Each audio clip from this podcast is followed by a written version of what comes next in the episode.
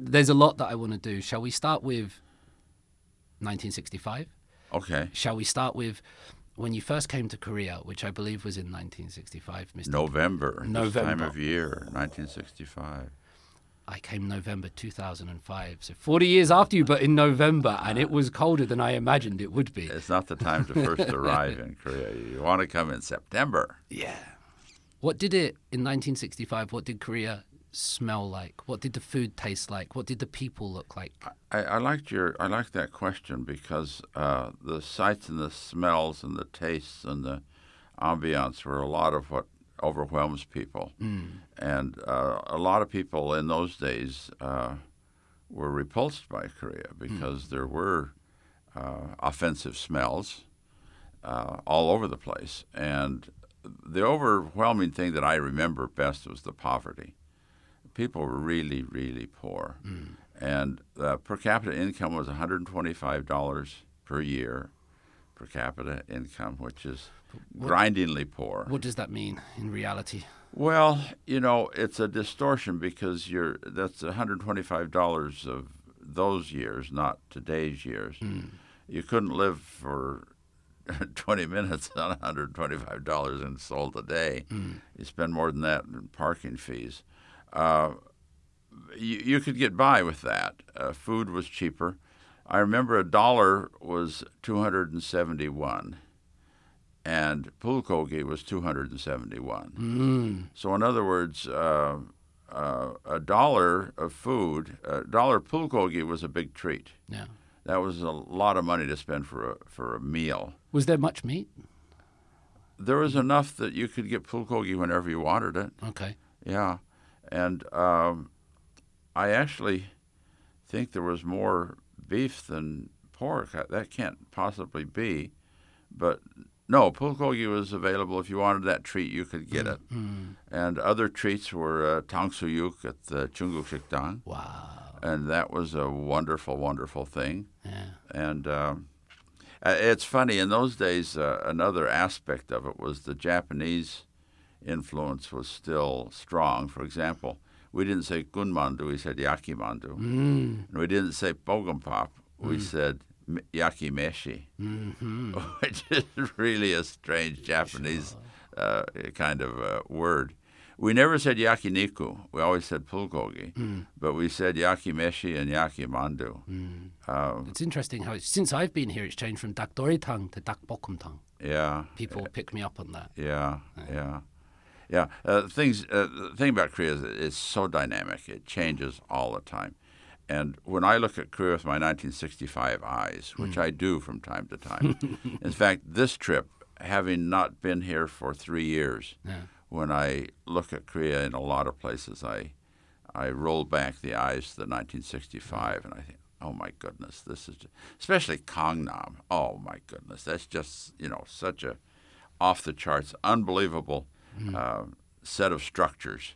You know, uh, in 1965 is when I arrived. I left in 1968, and I remember the supervisor of the mission, uh, the the the wife uh, of the of the supervisor of the mission, um, uh, said one day in 1968 there was news that a five-story set of walk-up apartments, whole new thing, walk-up five stories tall apartments, uh, built along the Han River, were uh, built in a flood zone before the Han River had been dammed and, and protected.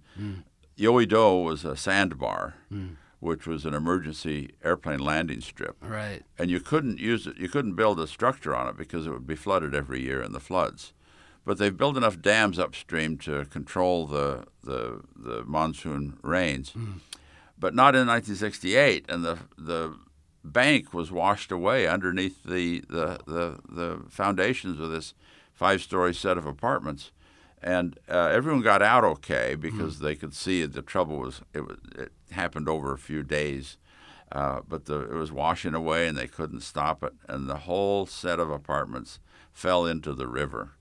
And uh, the, the thing that the supervising uh, uh, woman in our group said, somehow these people need to learn how to live on top of each other.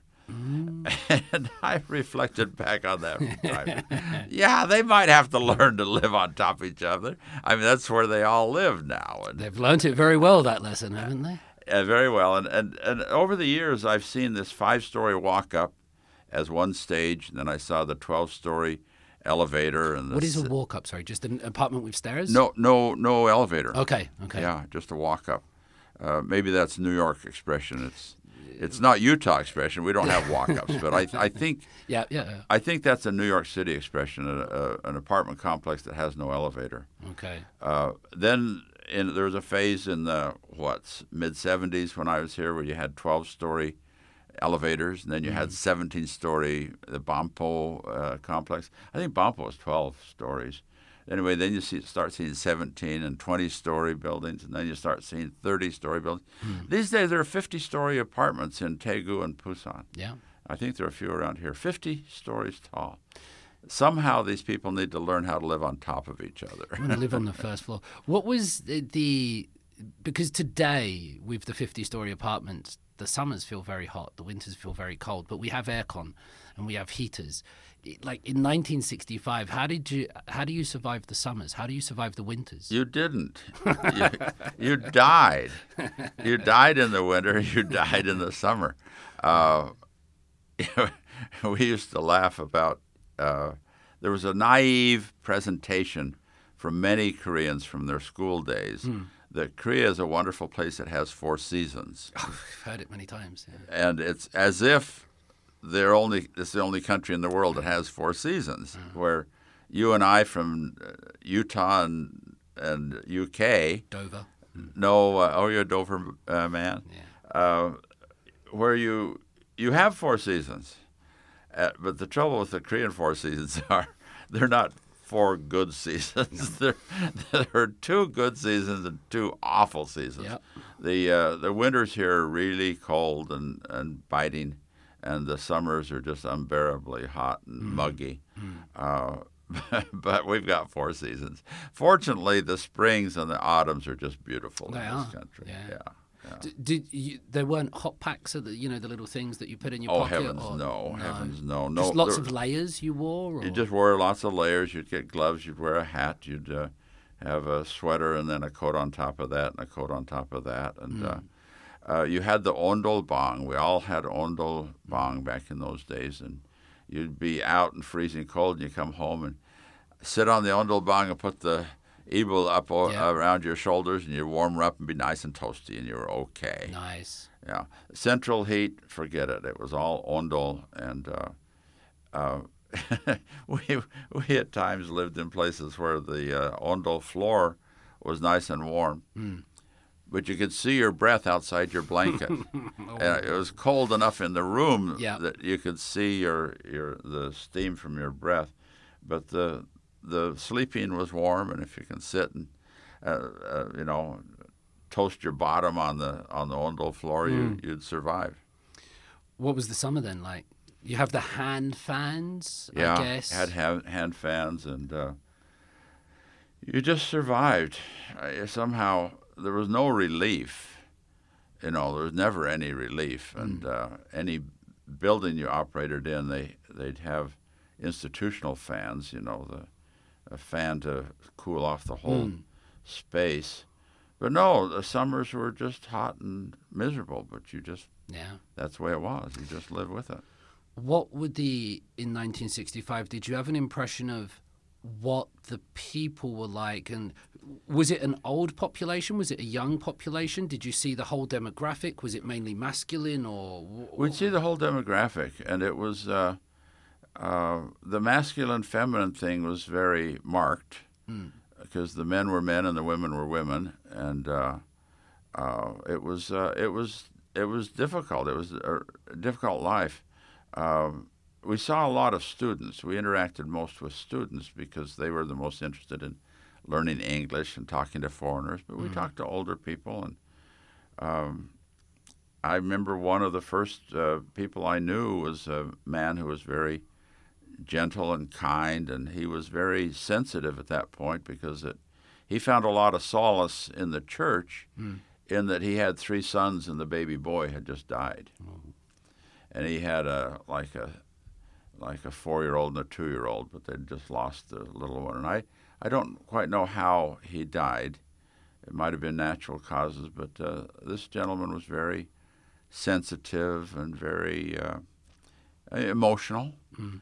And uh, so, you know, uh, the thing that impressed me about the people was the genuineness of the people. Uh, there was no artificiality because there was nothing to be artificial about. you know, Right. you didn't have any money to hide behind. You didn't have any status to hide behind. Uh, you had nothing, and that's who you were. And so uh, th- there was a certain genuineness of the people that I really enjoyed that uh, is still there, but sometimes you have to break through a little bit of the barriers to, to get to it. But the the oh, the Confucian and the Buddhist and uh, the traditions just make people caring and concerned about other people. Now, when I say that to Koreans, very often they'll say, "Oh no, we're cold to each other," and they are to each other. Uh, but the foreigner breaks through, and it's somehow part of the Confucian shtick that you, uh, you know, Conf- uh, Confucius himself said in the No No in the Analects, uh, two things that are absolutely uh, epical and mark the story for Koreans. One is there's nothing uh, of greater pleasure than to study. It's the first line of the first book, I believe, isn't Yeah. it? Yeah.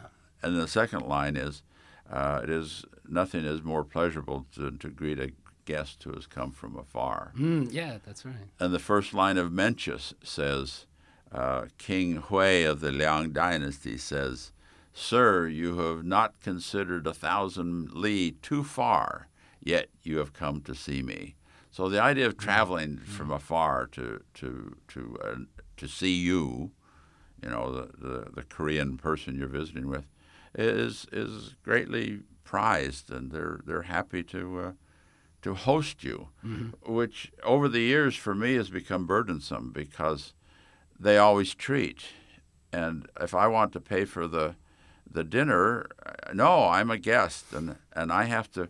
I have to resort to all sort of artifices Yeah. to to pay my fair share, and I feel very guilty about it because I've been a freeloader most of my time here. I've accepted the idea that, oh no, you're a guest, and uh, okay, you know, but. Uh, I I have to resort to all sort of artifice, like you, you get up and go to the bathroom Yeah. just before you leave, and you pay the, the clerk on the way, or you tell the clerk coming in, you give the clerk your credit card and say, "I'm not going to take any nonsense from this. I'm treating today, and I don't want uh, them to pull their card out." So, no, uh, Koreans are uh, generous to a fault, perhaps. You know that they, uh, you know, in those days, uh, people didn't have any money, but they felt like they had to take you out to dinner once in a while. Mm-hmm. And there were times where people would treat for dinner, and I knew they didn't have any money to do that, but yet, yet they felt, you know, we can, we can, we can bust the bank once or twice a year, Mm-hmm. and that was the the sense I had. They didn't give me that sense, but as I looked at their finances of the average person, I knew that this meal was something they couldn't do every month. Mm-hmm. And so uh, the the people were so remarkably generous and kind and outgoing. Uh, that, that's the thing that struck me about it, and that's one of the reasons I I've stuck with it. You know, in a sense, I've never gone home. you know, I, nice. even teaching and living in in, in Utah, at BYU, and, and even studying at Harvard, uh, that was all sort of a temporary thing. I was sort of forever stuck here uh, in some mental state. I don't know quite how to explain that. Does that make any sense? It does. I worry that I'm seeing my future looking at you. I, I do want to get onto Confucianism, but when you say, for example, about going to the restaurant and uh, they would treat you, I do get the impression sometimes that I might have quite a positive view of South Korea because of treatment, like you described that I get, and and my young students at the university, especially the women, they would say that's not the Korea that I experienced, David. So there are many different Koreas, but Yeah. in 1965, when you went to the restaurants, two questions. One, were they predominantly sitting on the floor then? Always. Always, right? And yeah. uh, and that's one thing that struck me about this trip. Yeah. In the last three years, they've gone from the sitting on the floor rooms uh, all the sitting on the floor rooms have been converted to uh, shoes on and sit Yeah. at a table. Sometimes you get one where you, your feet go down into Yeah. a thing, so you get the illusion of it, but you're still sitting on a chair. And I, I went to a restaurant the other day that has a sunken hole, but it's Yeah. been covered over, and they're sitting on tables now. Okay. So, uh, but uh, for me in the old days, it was no problem because my knees were very supple. I could I could sit like the Buddha for hours. You know, I, I imagined myself as the Buddha. You know, in, in a lotus position with my Yeah. knees knuckled under me.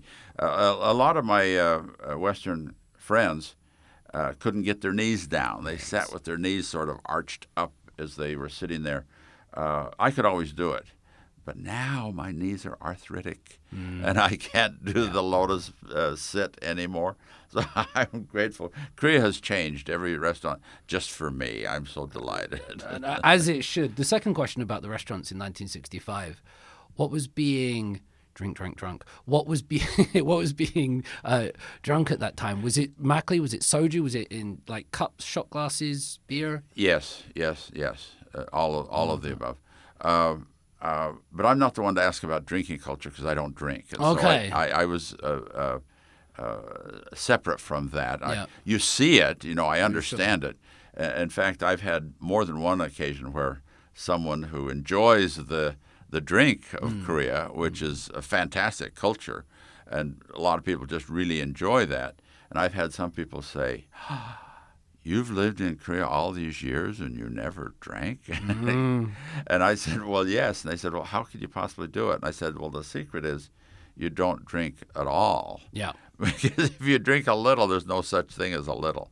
One is too many. Ten is not enough. Yeah. For yeah. me. So, uh, no, I've seen drinking culture. Um, you know, in a sense, thinking about this, uh, last night driving home, uh, I went past a uh, crosswalk and two guys were stumbling over, and one just fell down right on the ground. And his drunken friend leaned over him as if he were any better. He wasn't really. and and uh, I think in the old days we used to see more people that were quote falling down drunk. Uh, because you know there was very little other entertainment, and uh, there always seemed to have been liquor, Yeah. and Okay. and I think soju and and mekju has, has always been around. Uh, Koreans in subsequent years have become more connoisseur of the uh, Western liqueur, uh, the wines and the uh, whiskeys. I don't know if they've gotten into uh, uh, uh, any of the other uh, liquors that are available, the champagnes or the uh, other more sophisticated liquors. But uh, yeah, whiskey and wine are on the scene now. Yeah. And and though I don't partake, I see and, and know it's there and see it's there indeed. Yeah. What was the? Was there a curfew in six? Because the curfew Oh, ended in yes. '82. Oh yes, oh in '65, absolutely curfew. Uh, but that didn't affect me as a missionary because you had to go home anyway. We we were never out till midnight. We had a we had our own internal 10 o'clock, 10:30 curfew.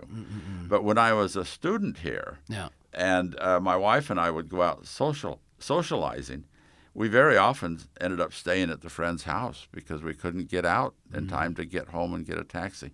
Um, I, uh, as a student here, I didn't have a car.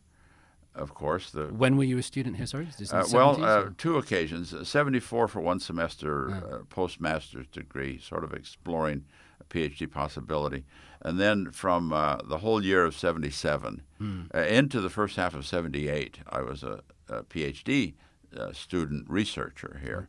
Uh, when I say student, people ask uh, what university I attended. I was affiliated with both Koryo University and Seoul National. I spent most of my time at the Seoul National University Library doing my research. Uh, but socially, my wife and I would visit friends, and and uh, we had one friend in particular. He had a very nice house in Hannamdong, a, a, f- a f- a friend from New Zealand and a, a friend from school, and he uh, uh, he he worked for General Motors and had a big nice house, and uh, I and his wife liked to play Scrabble, and my wife tolerates Scrabble. It's okay, and he the the friend tolerated Scrabble, but he uh, allowed his the humor, the good humor of his wife to play Scrabble. So she and I were the Scrabble players, and the other two just tagged along. Yeah. But you know, Scrabble doesn't. Uh, uh, you can't get through a good Scrabble game very quickly. And, and my golly, if you if you haven't finished the, your Scrabble game by eleven fifteen, forget it. and so uh, we'd finish one game at 10:30 maybe. Well, let's play one more. Well, that means we're staying over. and so we didn't have things prepared, but we- we'd stay over at their place and then go home in the morning. What did the curfew look like? Were there people patrol? Was it like was there a was there a fear? Was it or was it just you just don't go outside? You just don't go outside. It, it, it just everybody does it. I mean, you don't. Uh, I talked to uh, some foreigners in the embassy and such, and they talked about how they could get around uh, the curfew and they could get by at night. In fact, uh, embassy and military people would purposely wait till the closed down. Uh, uh, so they wouldn't be caught in the hectic traffic of trying clever. to get home, and they would uh, they'd wait till the 12 o'clock bell had rang and then they'd get out and drive and with uh, diplomatic plates they had some immunity and, and uh, be waved through the different checkpoints there were checkpoints at major intersections not all over the place What does a checkpoint look like? oh uh, uh, three or four policemen just out in the middle of the road barricades up and you had to drive up to the uh, policeman or, or i guess it was a military no it could i I was seldom out at that point. uh, it was either police or military. I, I think more police now that I think about it. And you drive up to the barricade and they'd uh, look at you, shine your light. They wouldn't shine your light in your face. They know that's rude. They'd shine the light in an oblique way so they could observe your face and see you were a foreigner. And they'd see the license plate was a diplomat plate. And they'd just check and maybe look to make sure there weren't any uh, uh, North Korean spies holding his hostage in the Yeah. back seat or something. They'd look at you a little bit and then just wave you on, and you'd drive for another two, three, four miles till you hit your next checkpoint, and then eventually you get home. So no, it was a great crackdown. Everybody, uh, uh, 11, 15, 11 o'clock hour was crazy. Uh, and uh, people had to get home sometimes. Sometimes people wouldn't go home. They'd uh, stop in a flophouse hotel for uh, 10000 or whatever it was in, in those days. And um, which was an excuse for a lot of uh, dalliances, uh, Hanky panky. ob- obviously, yeah. Out drinking, oh, I can't get home in time, and you know, so there you are. But uh, uh, one one interesting thing that would happen is uh, you were desperate to get home, and the taxi drivers had license not to pick you up if you weren't going in their direction because they had to get to their chago, you know, their their garage for the night and their home for the night, and so taxi drivers would strategize on where they would take their last fare beginning like 10:30 or, or certainly by 11 and if the f- last fare was away from home they'd drop off that fare and then they'd head home and they wouldn't pick up anybody unless they were heading their direction. So the taxi driver would slow down roll down his window and you'd call out where you were going and if it was close to where the taxi driver was going you'd get a ride. And uh, people would would do uh, interesting things. They'd they'd hold up two fingers so like a victory sign it was two fingers, meaning I'll pay double. Uh, I'll pay triple. You know, uh, take me take me home. I got to get home. I'll pay quadruple. You know, so a taxi driver heading home would think.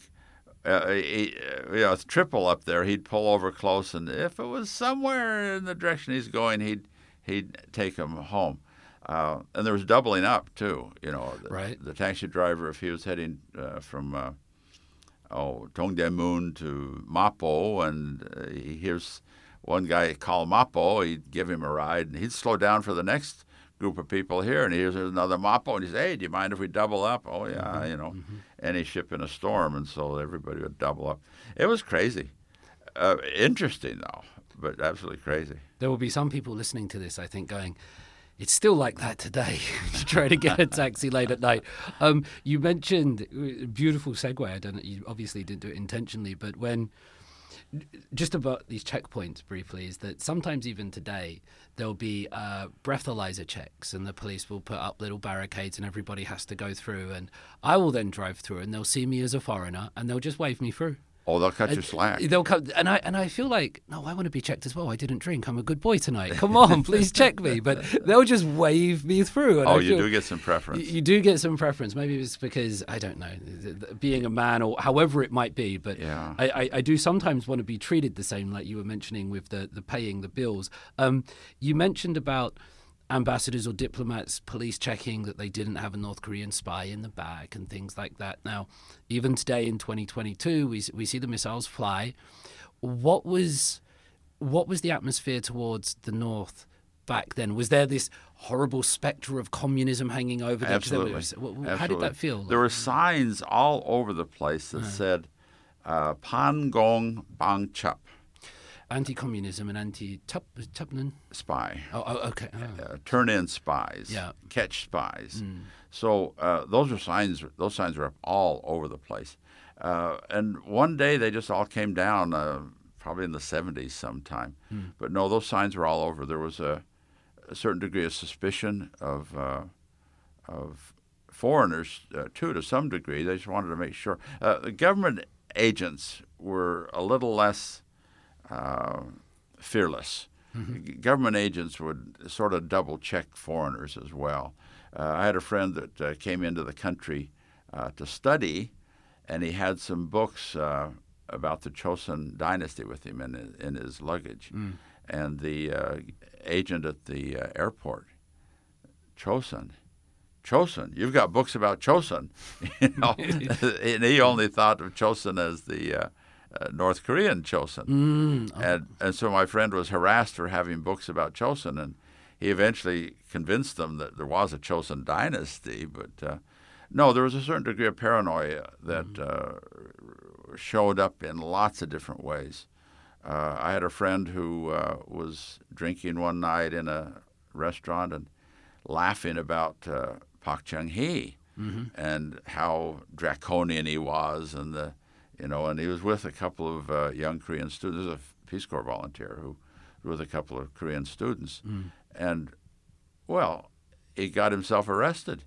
Uh, the police came and they, they found out who he was and they tracked down the students and uh, gave them a good what for. In fact, he, he might have spent, I don't think he spent the night in jail, but he spent some time at the police station. And so, yeah, there was a lot of paranoia, uh, or maybe that's not the right word, just uh, caution about, you know, who you could trust. Because there were incidents of spies slipping in and doing this Yeah. and that. And of course, the North, for their part, uh, was convinced that there was a fifth column down here. That if they could just get the uh, the the South organized, you know, they would surely want to have uh, freedom and- from the oppression in the in the South. You know, the North Korean propaganda toward the South was really, really incredibly naive. Uh, I was in Nepal one time in the '74, and uh, so still early enough that people were quite paranoid. And um, I was just out jogging for exercise, and I saw a flag that I thought, "What's that flag? Is, is that a North Korean flag?" I wasn't even sure at that point. Uh, and and I stopped at the embassy and chatted them up. And you know, you speak a little Korean, and you use it at the North Korean embassy, and uh, they uh, they saw me as a uh, candidate, I guess. Uh, they were very friendly to me, and uh, gave me some literature, and it had uh, uh, things about how the how awful it is in South Korea, uh, with uh, uh, uh, Americans kidnapping uh, Koreans to adopt and send them off to America to work in the cotton fields. you know, the cotton fields went mechanical a hundred years ago Yeah. from that time. Yeah. Uh, so no, there was a lot of naivete on both sides about just who could be trusted and what was what.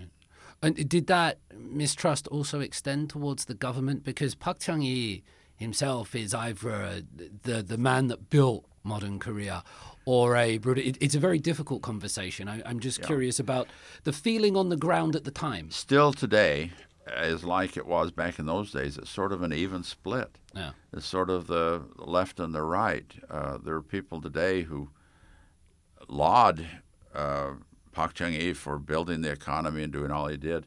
And then you have other people who said, oh, he was just such an autocrat and abused uh, uh, human rights and democracy. And, and, and there's the, the story out there that uh, Pak really didn't build the economy, that he just mobilized all the people that could build it Yeah. and that if he hadn't been around, that had been built anyway because he utilized uh, people like Nam Duck-woo, who was his main economic uh, advisor.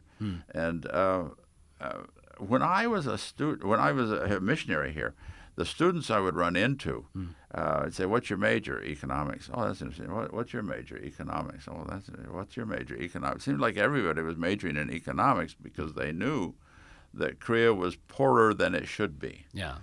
Korea Korea knew at that point that it was not a third world country. That uh, it may appear as such, but it's really not. And I think there was a certain confidence that underrode all of this economic development that uh, we're not developing from an underdeveloped state to a developed state. We are developing back to the upper uh, upper level state that we know we are.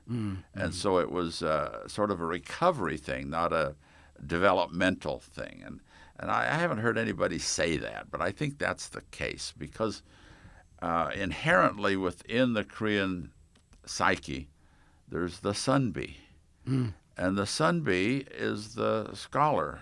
And um, in in one of my YouTubes recently, I was I compared the sunbee to the samurai, and when the traditional order fell apart, the samurai were samurai, and there's this case of the 47 Ronin, Yeah.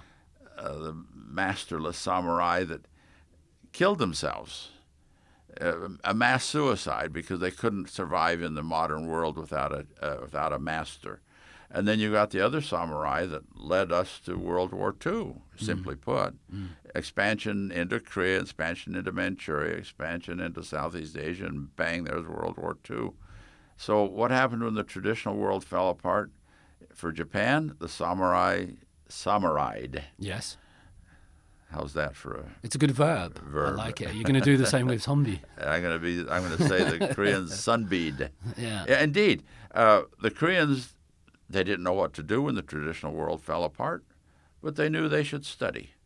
And they knew that study was the key because study had always been the key. And they did not abandon study, but they held on to study.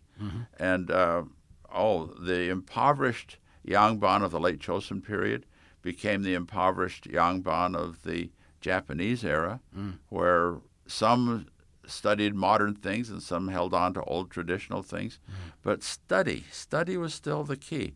And so, as the Japanese samurai'd, the Koreans sunbead. Yes, And that's the difference between the two cultures. And still today, when you talk about that confidence and uh, this restoration, it, it, it's not developing; it's going back to what it was. If I show my my my Korean students at the university, uh, this is a power of this is a chart of soft power. Here you can see in the world, the global rankings, Korea is number seven or eight. My students will look at me and go, "Why are we not number one? Excuse me, what's going on here?" yeah. And and they will be sort of genuinely dumbfounded that Korea isn't number one Yeah. because that's that's what they kind of expect from their country, Yeah, and I think yeah. that's why sometimes the the incidents or the tragedies they hurt more because they're, they're not as perceived. Now you, you talked about the sunbee and, and the differences between the samurai. The pen is mightier than the sword, and uh, education today is still so fierce and competitive. It needs to sort of. I, I, I think I love the education culture uh, and and what it produces, but it, it perhaps needs some reform it's probably a good chance to for us to turn into Confucianism because you've done a lot of work on Confucianism. And Yeah. uh, when my when when international students come here to learn Korean studies, and I, I'm never really sure that I can get across in words this idea that when you walk into a room or if you're with Korean people, especially if you're speaking in Korean, there's a hierarchy, and and you need to work out okay in this room. I'm number one, so I have to lead the way, or maybe I'm a professor. In this room, I'm, I'm number seven, so I just got to sit here and shut up. But there is this, there's a hierarchy in the language and everything that goes with it. I, I'm not sure if that's Confucianism or if there's something else. You've given us the first line of the Analects. Um, that that dreadfully enigmatic word, Confucianism. Where do we start understanding it? Well, I think it's largely misunderstood and overly worked such that it's uh, it's lost some of its meaning and it gets attacked for some things it doesn't deserve. Right. But Yeah. it does deserve some of the uh, attack that it gets. Uh, my song and dance of late has been I wish Koreans understood Confucianism better. And by better, I mean specifically that old Confucianism in Korea up until the late 17th century, which is what I wrote my dissertation about. Up until the late 17th century, um, Confucianism was really quite egalitarian. And these egalitarian measures you can see were uh, equal inheritances, sons and daughters, absolutely equal inheritances. Uh, you look at these inheritance documents and you don't find that some subtle, the, the boys got all the strong men and the girls got all the weak women or something. No, the divisions was uh, of the property of the slaves and the land was absolutely equal, uh, meticulously equal. Um, the ceremonies that are now considered part of the oppression of Confucianism because it's all in the hands of the eldest son of the eldest son of the eldest son, the. Chesa, the chale. And you go to the do the ceremonies at the uh, Kunchip. Mm. In the early uh, Chosun period, up through the middle Chosun period, there was no Kunchip. It was all done on an equal basis. The men and the women carrying out the ceremonies equally, taking their turns. And uh, I often tell Korean groups, I understand that as an American or as a Westerner because we get together for our chesa. We don't do chesa, but we get together in family units to celebrate holidays uh, Easter, Christmas, Labor Day, Memorial Day, Thanksgiving, uh, New Year's Day, and we have parties very often by family. Sometimes it's with friends, but very often it's family. And if it's family, one day it's uh, at Emo's house, and the next day it's at Como's house, and Yeah. the next day it's Chagan Abaji's house, and it goes around. The next day it's at my house, and we all take turns in, in hosting Yeah. the, the, the ceremonies. Well, that's the way it was in Korea in the old days.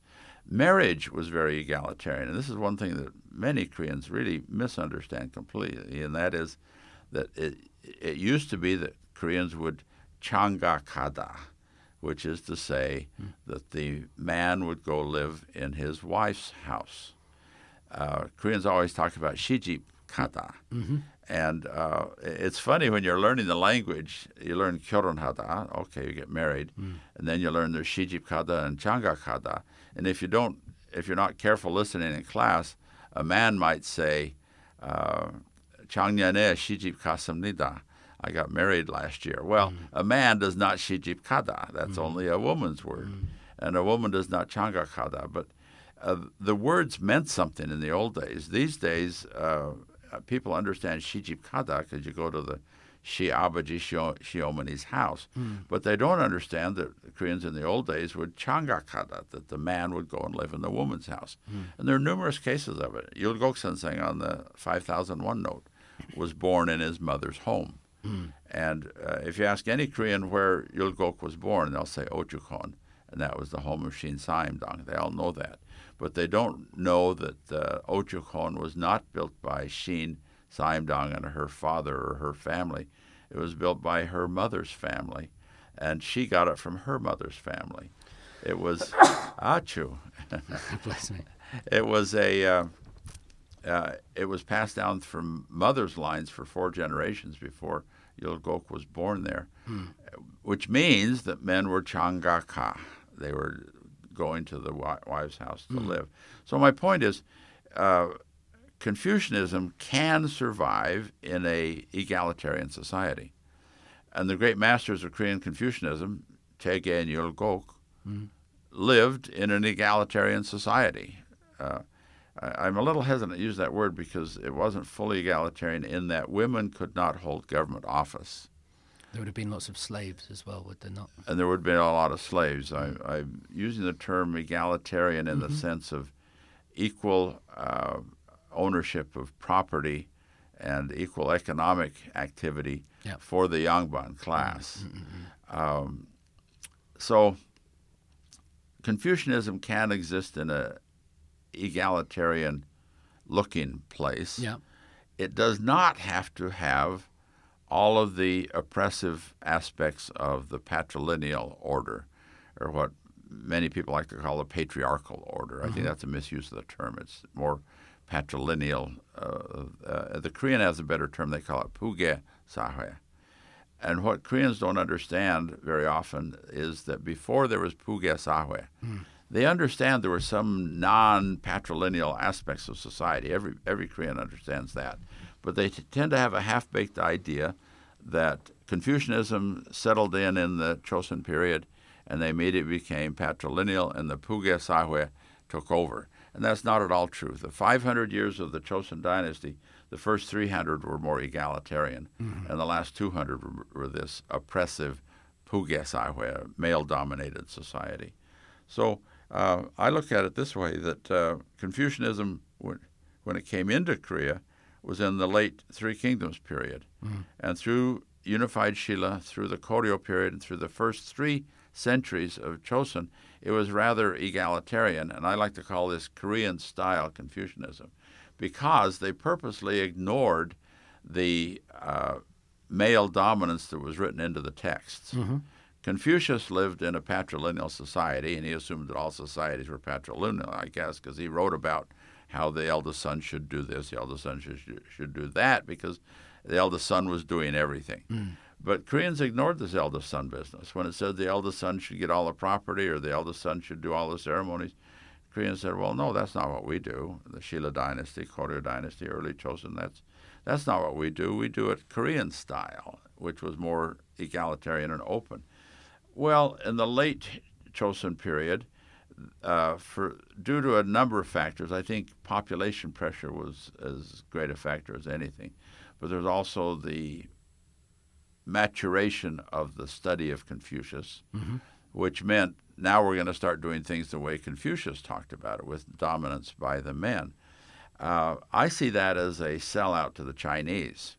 And at the same time, we see what Koreans often complain about about Chinese relationship with Sadejui. Yeah. And they and so I see this sellout to Chinese style Confucianism as part of Sadejui.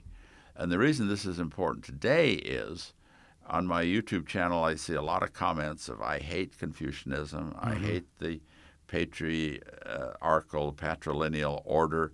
Uh, Chokbo is a useless waste of time. Uh, ancestor ceremonies are a, a, waste of time and money, and the Chongson should not be dominating.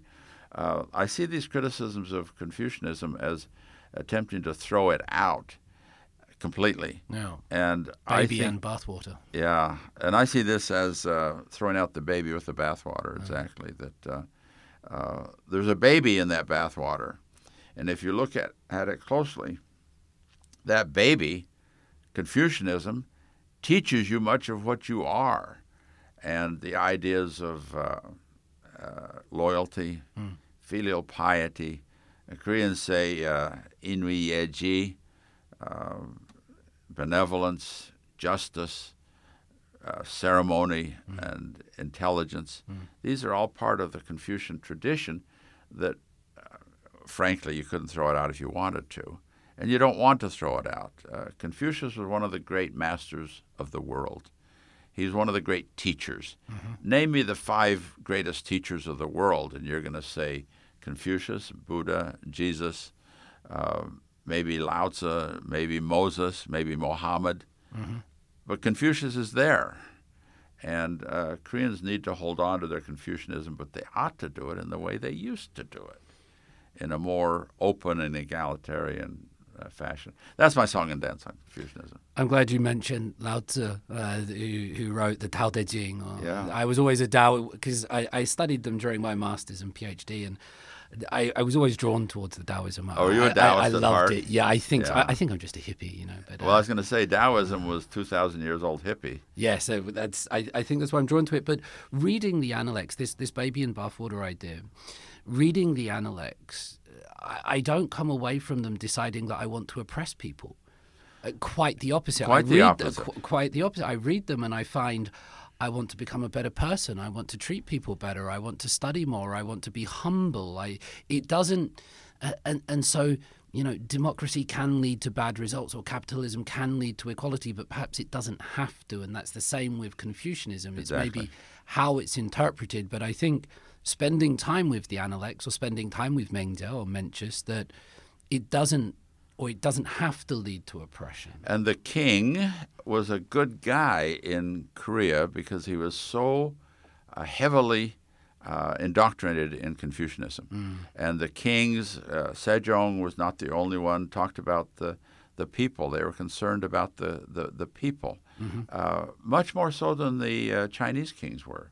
The Chinese emperors uh, were famously licentious and, and uh, very careless about the, the regard for the people. Now, my Chinese friends might get upset about that, but the Chinese uh, royalty was never as considerate of the people as the Korean royalty was.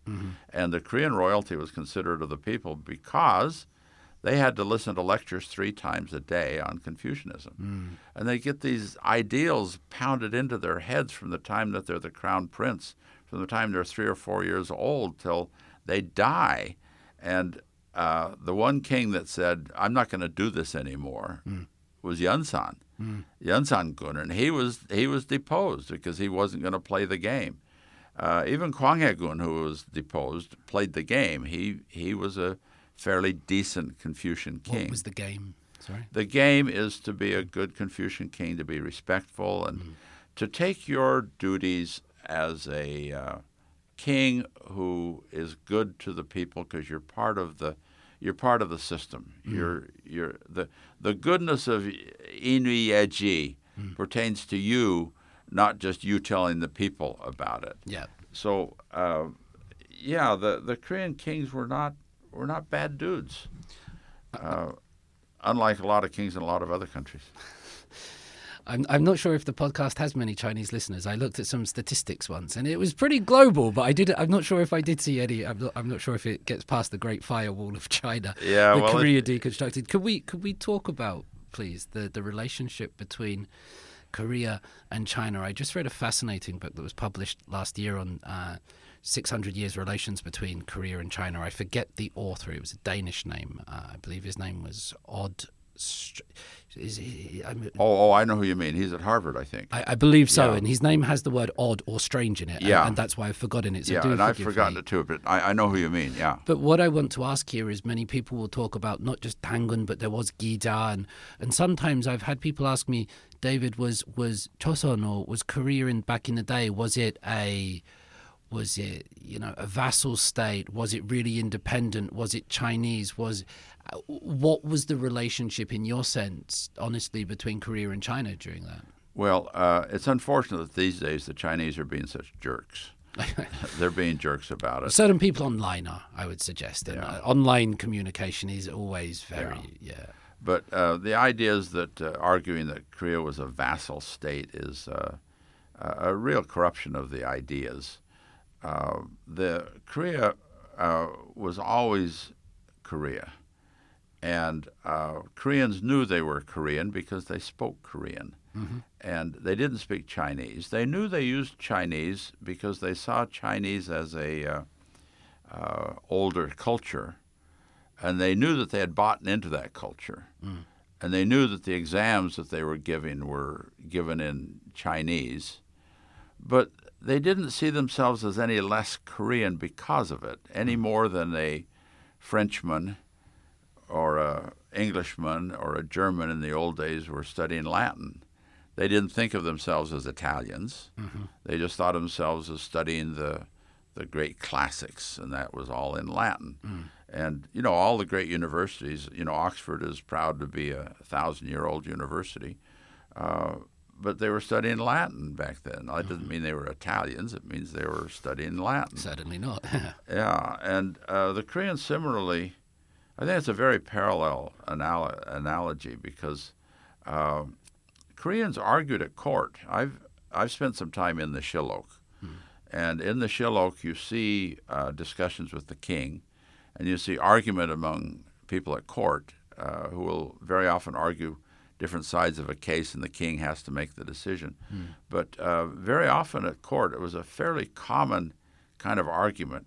How common, I can't say if it happened once a year or once a month, but every now and again, people at court would say, Well, yeah, you say that because the Chinese do that, but no, we're not Chinese. We don't have to do that.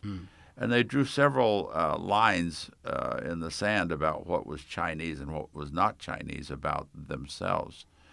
Uh, one of the great misunderstandings, uh, the term vassal state maybe can mean an independent vassal state, but it often implies a subservient mm-hmm. state. And the Koreans did not see themselves as subservient to China in any way, shape, or form. Uh, they may have been a little less happy when the uh, when the Manchus took over for a time, but eventually Koreans uh, asserted their independence from the Manchu uh, uh, connection as well. Mm. But I think the key to understand Korea, the way I understand Korea and looking at, at China, is to look at uh, the tribute system. The tributary, yeah. Yeah, and the tributary system is often called the tribute trade, and that's a more accurate term because if you say tribute and you think of the Roman conquerors mm-hmm.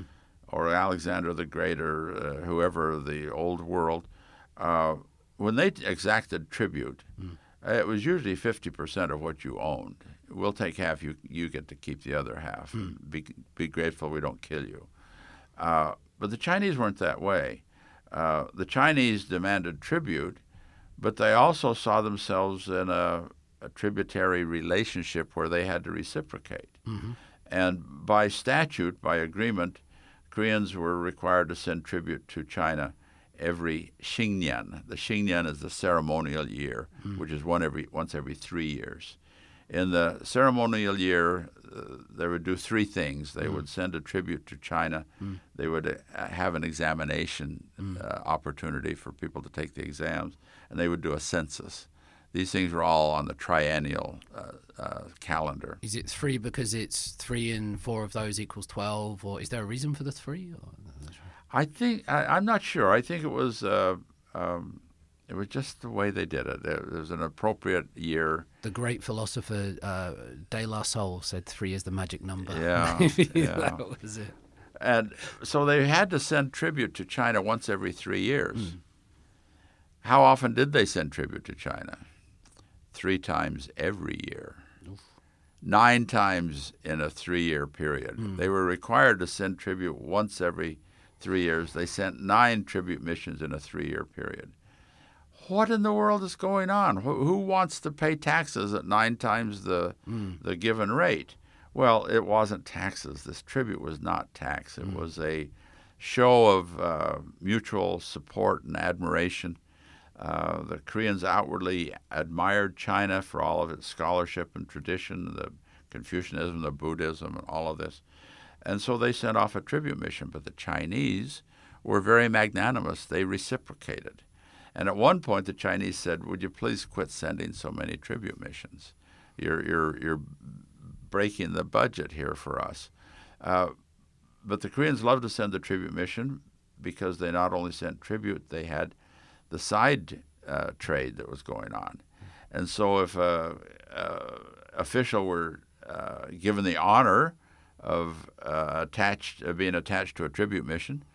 He would also take a couple of mules of his own, loaded with things of his own, and he'd trade those off for things that were even better and bring them back. And he he could greatly improve his uh, uh wealth and status by a good tribute mission to China. So uh, when you look at at uh, the tribute tributary relationship, I think it's best to include the word trade. This was the tribute trade and it was beneficial for both sides. I think that describes the Korean relationship with China better than anything else. And I think the arguments at court saying we are not Korean or we are not Chinese, we're Korean. Yes, we should do this in a Chinese way. No, we should not do that in a Chinese way. So those those debates were very much alive at the court. So uh, Koreans were deciding their own fate.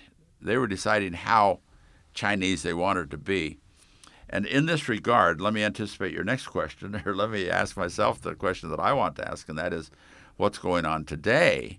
And today, uh, the, uh, the Chinese are abusing their wealth and power all over the place. Uh, they say that uh, there's no one more obnoxious than a Chinese tourism group at the at the palace that they uh, don't behave respectfully and they're loud and such. Sorry, Chinese, uh, blasting on the Chinese again. But uh, there's only a billion of them. Don't worry. Yeah. but you know, uh, the the the the Koreans reciprocate that arrogance by disliking the Chinese these days. Yes. And the point I want to make is when I came here in 1965 and when I studied in the 70s, when I worked here uh, in the early 80s, uh, the ambiance was respect for China. Uh, China was a had had fallen into this corrupt communist state that had sent soldiers to fight in the Korean War, and that the China now at that time was this communist Chinese aberration. Mm. But China originally, the true China, the real China, the China of Confucius and of Mencius and of the Han Dynasty and of the Tang Dynasty, that China was to be admired, you know, uh, all over the place. And the, the the scholars that I worked with now, maybe they more than ordinary people, uh, would speak with great respect and, and reverence even mm-hmm. for, for China. China was Big Brother, and uh, uh, not in the Orwellian sense, but in a Confucian sense of a good leader, a, a provider of culture, mm. a provider of uh, civilization. Here, here's one thing, sort of on the negative side of the ledger, perhaps, is that Koreans talked about not being Chinese enough and not being civilized until they reached a certain point. And they talked. The Chosun Dynasty scholars talked about how they had achieved Munmyung uh, civilization by copying the Chinese, and uh, that was literacy. Uh, you know what? What is what is Munmyung? What is civilization? Mm-hmm. Uh, well, it's partially Munhua culture, and it's partially Munhak. Mm. It's all kinds of moon, mm. and the moon was Chinese characters, mm. and so they saw themselves culturally as aff- affiliates of China. Uh, picture the poor Korean king and the poor scribes of the king speaking in Korean and writing it down in Chinese. Uh, and the, the grammar is completely backwards. It's a completely different sort of uh, approach. So the Koreans were in a real box because they, they saw the superiority of the moon. And the moon is the literature, and it's the moon moonhak, and it's the moonmyung, and it's the moonhua. All these things are moon. And they saw that as all Chinese. So it was a matter of gratitude to the Chinese, not a matter of being oppressed by the Chinese. Mm. It's uh, fascinating to hear that back in the day there would be more reverence for China because it astounds me that anti Chinese rhetoric these days in South Korea can be part of civil discourse. Yeah. And uh, of course, in the United Kingdom, there's anti whatever rhetoric. Yeah. We've seen Brexit, but it wouldn't be considered part of civil discourse. It wouldn't be accepted, you know, in, in, to say something anti-French is sort of it, not nice. Yeah, ex Prime Minister Liz Truss decided to say something about that. But so there are always examples that will disprove my point. But I've been surprised by how public and open anti-Chinese discourse can be in the modern age. I've as, been surprised as well. Yeah, and it, it's unfortunate. Uh, but the Chinese have done it to themselves. And, you know, I, I guess when we talk about China, it could be Mongol China, it could be Manchu China. It is many different Chinas yeah. and lots of different rulers and and times there. The president in the last presidential debates, you talked about Sadejui, which is serving the greater power the, the presidential candidates were asked to rank their preference of the neighboring countries China, America, Japan, and North Korea. Oh. Can you imagine that? And you can you you know along political lines which which way they argued, yeah, you know, because yeah. that kind of still still matters to some some degree today. It's I didn't know those rankings. Uh, that's interesting. Yeah, and the Conservative Party, the, the, the, current president, put China very low down, and the the opposite side, uh, the Democratic Party, they put North Korea and China higher, uh-huh. uh, and and America, America and lower. Japan lower. Yeah, so yeah. those those kind of which I think what I'm trying to express in this point is sometimes when we talk about Korea and China, we we do take it as a monolith, but even in Korea there would have been Lee Hang-no, and there would have been Yugil Jun, and there would have been people that wanted to, you know, not go with the barbarians, the, the, yeah. the outside the Western ways, the, the Yamanin or the Yorenke. The, yeah. They wanted to go back to the traditional Chinese ways. There's yeah. all these different perspectives on it, isn't there? While we while we're still in history, um, one thing that I mean, you're from the United States, sir, and and you will notice the the questions about race and slavery, and, and they dominate uh, a lot of the discourse there. Still today, America has not gotten over slaveholding. Right. It's it's still part of the national uh, consciousness, the national guilt, Yes. the national uh, trying to uh, ignore the guilt while other people say no, the guilt is still there. Yeah, it's a tremendous thing. It's part of the discourse, and, and and my question here is about slavery, or even whether that's the right word. We looked at vassal and tributary trade uh, for the relationship with China. Now, in books such as maybe Gregory Henderson's work from 1965, he would put statistics that the Joseon dynasty would have about 40% of the population would be slaves. So, coming up to nearly half of the population would be slaves. And yet, South Korea, or in modern day, there will never be much conversation about slavery of its own people. All the ills will be placed on Japan or, or other things. But it often got me wondering, you know, is it, it it's a terrible question. Is it is it more reprehensible to enslave uh, another people or your own people? And I'm not sure I really want to go Yeah. But what's your understanding, your take on slavery in Korean society up to the 1900s? Because that's where it existed basically until. The Korean attitude tends to be very gentle on themselves about slavery. Yeah. And uh, that's best symbolized by the fact that uh, Korean slavery is called Nobi Chedo, where everybody else's slavery is called Noye Chedo. What's the difference between Nobi and Noye? Sorry, I don't, I don't know. Okay. no, I, don't, no, I know both words, but yeah, I wasn't sure that. No, uh, I, I'm joking when I say I don't know because I've looked at it a lot, and Yeah. I can tell you a lot of differences between Nobi Chedo and Noye Chedo. But uh, what I come up with that most of my Korean friends are not happy with is that I see more similarities than differences. I have a, a Korean sokdam that I like to use, which is Te Dong So I, mostly the same and not much different.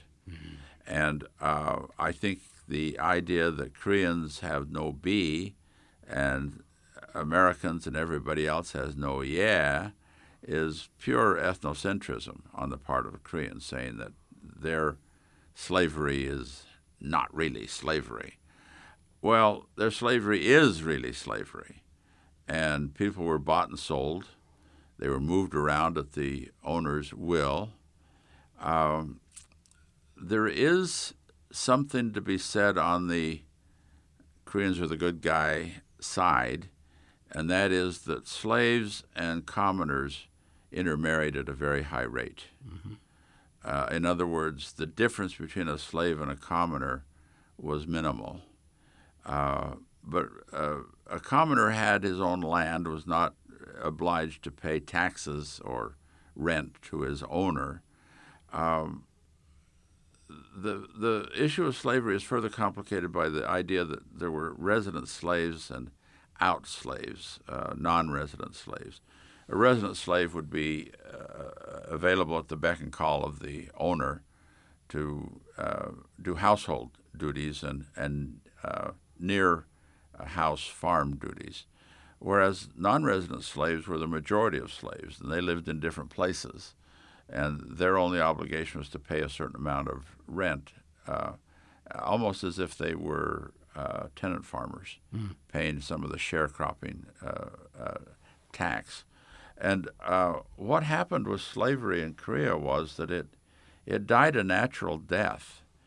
Uh, people talk about uh, slavery ending in 1894 with the Japanese-inspired Gabo reforms, but it was pretty well dead already. Uh, the number of slaves, I don't think Greg Henderson understood this. I don't think any any of us understood it well in 1965.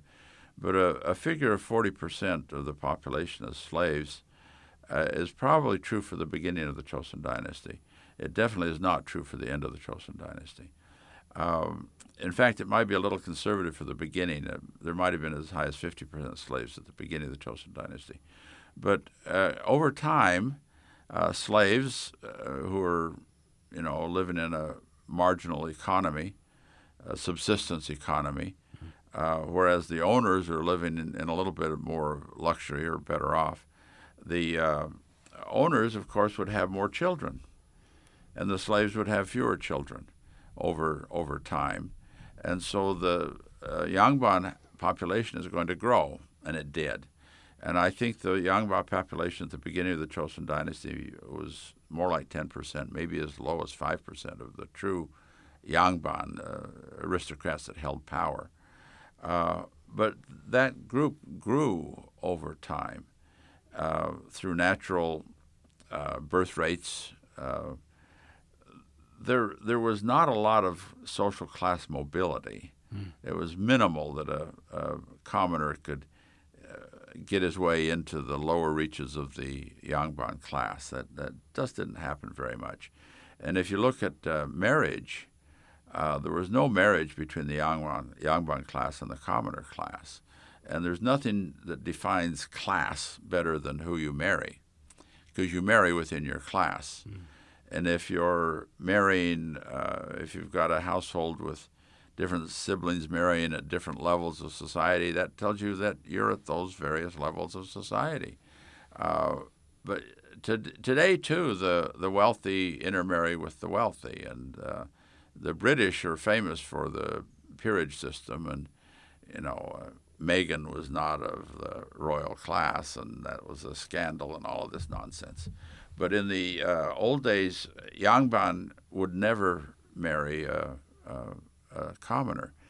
The exception being uh, for a secondary wife. Mm-hmm. And Martina Deuchler rightly insists that we don't call them concubines, but we call them secondary wives. That is to say, they didn't have full status that a regular wife would have. Uh, beginning of the Chosun dynasty, they came up with some very rigid laws that you could only have one uh, primary wife. In the Koryo dynasty, you could have more than one wife. In fact, some women had more than one husband. Uh, polyandry was an option in the in the Koryo period, but the Chosun dynasty uh, tightened the the the the laws a lot, mm. and one could only have one uh, legitimate wife. In my dissertation, I talk about a guy who uh, claimed three wives as all full status, and he was reprimanded by the king and criticized by the court. And he was one of the last people to claim more than one wife as full status, and it became part of the the culture that you had only one real wife. Now, if real wife dies, you can have a second real wife, and if second uh, real wife dies, you can have third real wife, but only in succession. Any uh, doubling up of wifery was the uh, uh, the lesser wife, the secondary wife. Now, a Yangban could have a uh, a secondary wife who was a commoner and a secondary wife who was a, a slave. Um, but um, only one primary wife. So the, the marriage relationship is interesting because uh, among American slaves uh, as well, you very often have the mulatto. Mm. The mulatto is the white uh, mix of uh, the owner, or more often the slave driver in American slavery, uh, a large slave plantation owner, the, the owner was very hands off, and the management of the slaves was left to the foreman, the, the slave driver, who very often would uh, cohabitate with the pretty young slave girl who would bear a child. And the, uh, the mulatto was the liminal status. Are they slave or are they non slave? Well, mm-hmm. most of them were slaves. And uh, uh, some would try to get freedom on the basis of their father's uh, status, like the children of uh, Thomas Jefferson, for example. But uh, in Korea, you also have a liminal status between if a Yangban man has a slave concubine or even a commoner concubine, that child is now called a soja. And a soja has limitations on their status. Uh, some soja could survive and pass off as Yangban, some fell into commoner status, and some even fell into slave status. So the, the status hierarchy, the status structure of Korea was very, very complicated, and at the heart of it is the status of the slave. Mm. And by the end of the Chosun period, the idea that I wanted to get to about slavery dying a natural death mm. Is there were a number of slaves that started running off, and the slave owner would keep a record of runoff slaves. And very often, a, a census document, a man would have 20 slaves, 10 of which had run off, but he was keeping the record of them, hoping to get them back at some point, but maybe not really hoping to get them back because, um, as it turns out, economically, uh, slavery is a very poor system because you have to take care of non productive people. Mm. You have children who you have to feed and clothe and house, and you have old folks that can't work for you, and you can't be so brutal as to send the old guy with gout in his knees so bad that he can barely walk. You can't send him out to do much work. You might have him do some work around the house, but he's not going to be very useful to you. He's not going to be uh, producing uh, his own food uh, at that level, perhaps. And children don't produce their own food. And so you've got uh, slavery is a very inefficient system when compared to uh, uh, wage economy. Morality aside, in the obvious uh, reprehensible nature of slavery that we know today, is that one of the reasons why it, it, simply was inefficient or it didn't work? Is that do you get a sense of that? I, I, I don't say that flippantly, by the way, because no, normally you, what survives is that which is useful. I yeah, find. no, I am speaking of a purely a utilitarian way, which I think is the way it was looked at, uh. and. Um, I, there are very, very few. There's a little bit of writing about uh, the morality of slaves and the morality of this uh, hierarchical situation, but most people saw hierarchy as the way things are. Mm. And it's reinforced by the way things are. You know, there, there are good people that are prominent and smart and successful, and there are people that are slugs and they're not successful, and it's just obvious that, you know, there should be Yangban and there should be slaves. I think that the, the the idea of all men being equal is really a radical idea mm. that didn't occur to most Korean writers at all. So you've got these slaves that would run off to work in the factories, and uh, the slave owner uh, couldn't do much about it. And so slavery started to winnow down. When you look at the census documents from the 18th and 19th century, like I have, mm. uh, you see slavery is just falling apart all over the place. So when you get to the supposed great liberation at the hands of the Japanese, Yeobusayo was almost already done already. And so this 40 or 50 percent slave population that Henderson would talk about had dwindled down to where I think it was 20 percent, maybe 30 percent at the highest. Mm. Uh, it may have been as low as 10 percent. Uh, and you saw you see in the in the census documents, people who were a slave in a previous document are now they're uh, they're Kim somebody. They didn't have a name, a surname before. That's one of the hallmarks of a slave. Now they're a Kim somebody. Mm-hmm. They're a they're a commoner. They're a E somebody. So uh, yeah, slavery is a very complicated kind of kind of issue. I, I, think I understand it even less now. But thank you for that. well, I, I, I, think I, I think I will destroy some of the some of the stereotypes that people have of slavery.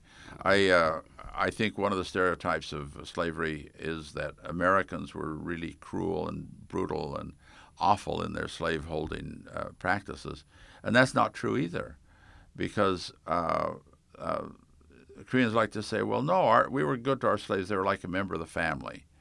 Yeah, she's working in the kitchen. She's a member of the family. But in, in American slavery, too, you have Mammy, who was a wet nurse, mm. and she's nursing your children. You know, how can, how can anything be any closer than that? And Mammy's in the kitchen uh, when she's not wet nursing the latest child. The, the eight-year-old is in stealing cookies, and you get out of here. You can't have cookies till dinner time. He, mm. She she had authority. She wasn't just someone who could be pushed around at all at all costs. And and the key about American slavery is it's it was different from Caribbean slavery. Caribbean slavery was absolutely brutal.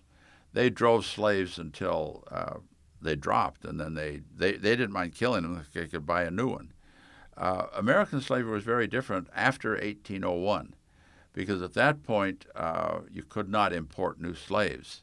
The only way you could get slaves was well, there are two ways you could smuggle them in. There was some slave smuggling that took place from the Caribbean, mm. but uh, the only legitimate way you could get a slave was to breed your slaves. And to breed your slaves, you're not going to be beating them and selling them off. You're going to be cultivating family units and, and be happy, young slaves, and breed and bring me some more slaves. So there was a certain uh, degree to which American slavery is mischaracterized as totally brutal. Mm. Certainly after 1801, it was more humane. And then, then it brings you to the question of which slavery is more humane, the Korean slavery or the American slavery. Well, in the popular mind, well, the American slavery was just awful, forget it. And the Korean slavery was so nicey, nicey. I don't believe that was the case. Mm. I think that the brutality of the, Amer- of the Korean slavery was rather brutal. And I think the brutality of the American slavery was, by case exceptions, uh, brutal, but in, in the main was rather uh, humane for the sake of uh, raising more slaves to keep the slave population going. But you see uh, documents showing huge variations of slaveholding from generation to mm-hmm. generation, from year to year, even. These three year census documents, uh, you, uh, there was one of them that I studied, and slaveholding went from 12 to 18 to 24. Business is good. And they had 52 slaves one year. Uh, the next registration, they had 53 slaves. Well, they increased one slave. No.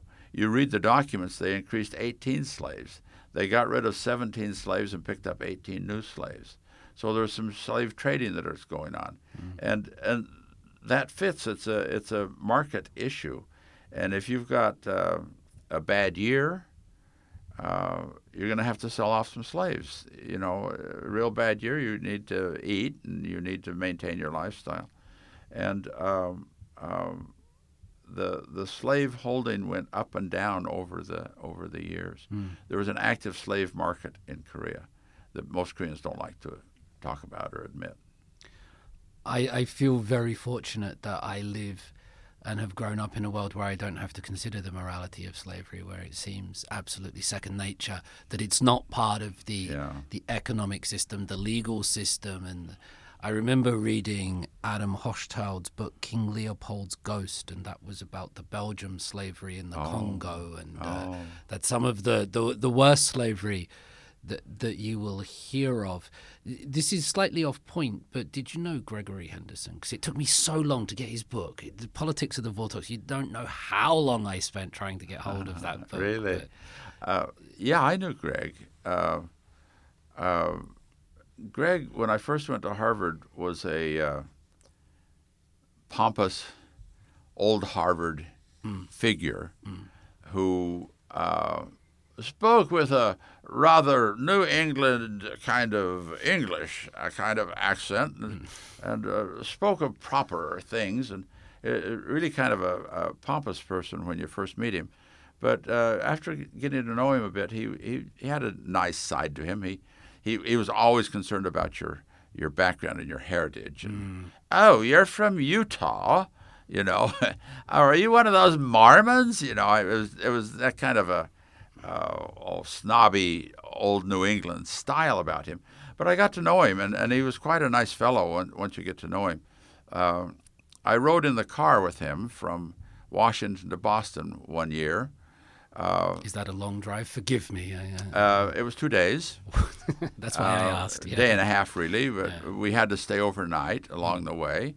And uh, uh, the reason we did it was we were at an Asian Studies conference in Washington, and he was returning home to Boston, and he just aired it out among a few people at a cocktail hour, I suppose, that his plan, his his ride mate had dropped out on him, and he would be driving home alone, and he didn't want to drive home alone, fearing he might fall asleep at the wheel. Mm-hmm.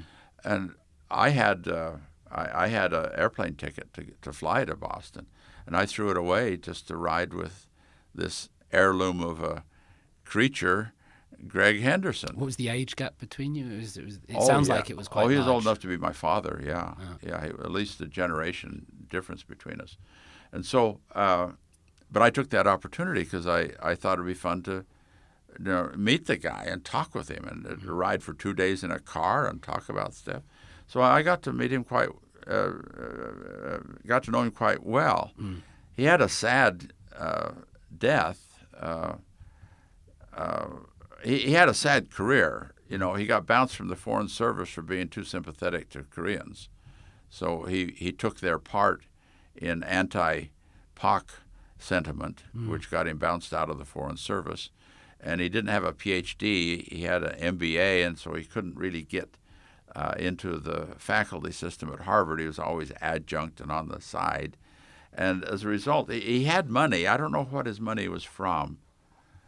Uh, one of our other colleagues at, at Harvard was uh, Heinz Ketchup money, uh, I think affiliated with uh, uh, with what's his name Kerry, with John Kerry.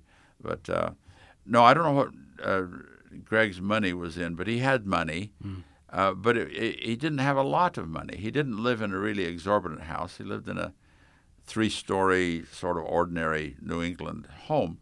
And I visited home a, a couple of times, and uh, you know, he'd host student groups there, various kinds. But he had a most unfortunate death. His three-story house uh, was in the, a wooded area, and the the uh, gutters on the house would get all full of leaves. Mm. And he was up cleaning the, the gutters and fell off the ladder. And it didn't kill him immediately. It was one of these things where it breaks a bunch of bones, and then it just takes you forever, and you never really recover. So I, I, I'm very sort of sympathetic to Greg. A, a lot of other people in my field are, are not because they see him as sort of a, uh, oh, uh, for lack of a better word, a failure who, mm. who, sort of backdoor academic who really didn't make it as an academic, didn't make it as a diplomat. But uh, he was a nice guy, and I was grateful to spend a two day trip in the car and get to know him. I feel like I got to know him a little bit a little through bit. that conversation. I do want to ask you about like other historians and, and, and, figures in the, the Korean studies field, but before perhaps we get there, we've spoken about Confucianism, we've spoken about the history, the marriage, the slavery, the family systems, the economics. Just to perhaps put a bookend on that conversation about Confucianism, does it still exist today in 2022? Like we're here together in Hongdae. This is probably like the, the vibingest place of uh, the city, or it certainly used to be. But does Confucianism still does it still have a hold? Does it still play a role? Do you still see it here, or is it is it different? Yes, it, it it's it, it's changing. It's being uh, criticized more. It's being repudiated left and right but it's being taught in the schools. and what I'm getting at is mm. in the uh, grade school, and I think through the junior high, uh, maybe even high school, I'm not sure. Uh, there's a, a two hour block each day in most school situations where the students study Gungmin Yuli, uh, national ethics. Mm. And national ethics w- went through a great debate, uh, and it still does from time to time. What what is the curriculum? And uh, it started off as being just pure Confucianism. Mm. And the Christians and the Buddhists said, well, no, there's uh, the Golden Rule and there's other things. And so they've incorporated those things in. So it's kind of a hodgepodge of be a, a be a good guy kind of stuff. But at the, at the heart of it, it's still Hyo, honoring your parents. Filial piety, yeah. Chung, uh, loyal to the state. Inui Yeji, benevolence, justice, uh, ritual and and knowledge. Uh, uh, those four things. Uh, I, I, I say Inui in Korean, and, and, I know it in Chinese. Uh, Run Li Ejer, you know, it's it's uh, Chinese as well, but that's still taught, and so, you know, on the one hand, a person can pan Confucianism. On the other hand, he's practicing it one of my examples of this is I'm talking with someone uh, who's telling me how bad Confucianism is and doesn't fit to society today, and I say, well, okay, uh, that's interesting talking to you today. Uh, uh, let's meet next week and talk some more about it. And he looks at his calendar and says, oh, I can't do it next week. I'm going to the countryside to do ceremonies next week. so it, it, sort of cuts uh, both ways in, in many different areas where it's panned and, and criticized or it's lionized and protected. There's still pro Confucianists, openly pro Confucianists out there.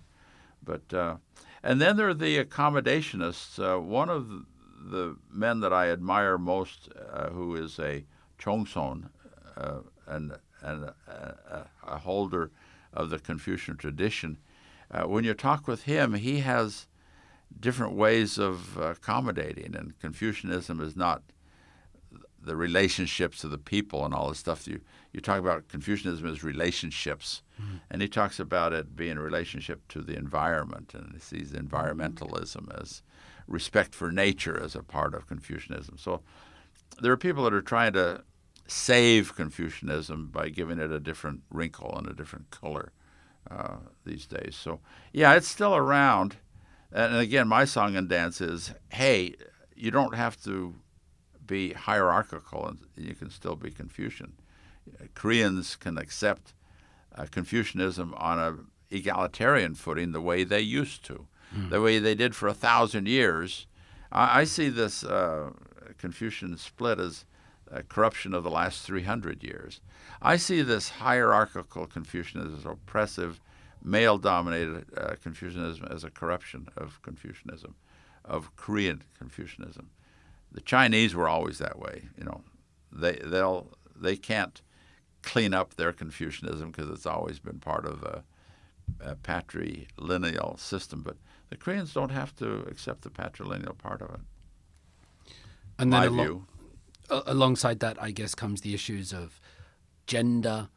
You have the, which has become such a hot topic of conversation yeah. these yeah. days, and uh, and many people will point to uh, the Confucian idea of uh, bubu yubyol, yeah. which is the, the difference between a man and a woman. And, and throughout most Confucian relationships, there is that idea of byol, yeah. of differentiation. So, for example, you and I, the, in a Western setting, although I, I still respect you immensely and, and, call you all the right names, sir, but in a Western setting, we, we could exist on equal terms. Yeah. Uh, man to man, person to person, individual to individual.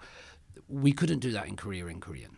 Yeah. We would yeah. we would be differentiated by by age, by rank, by status. By which school you went to and what your job is and who you're working for and how much money you make and what kind of car you drive. All these yeah. status markers are still very, very important in Korea.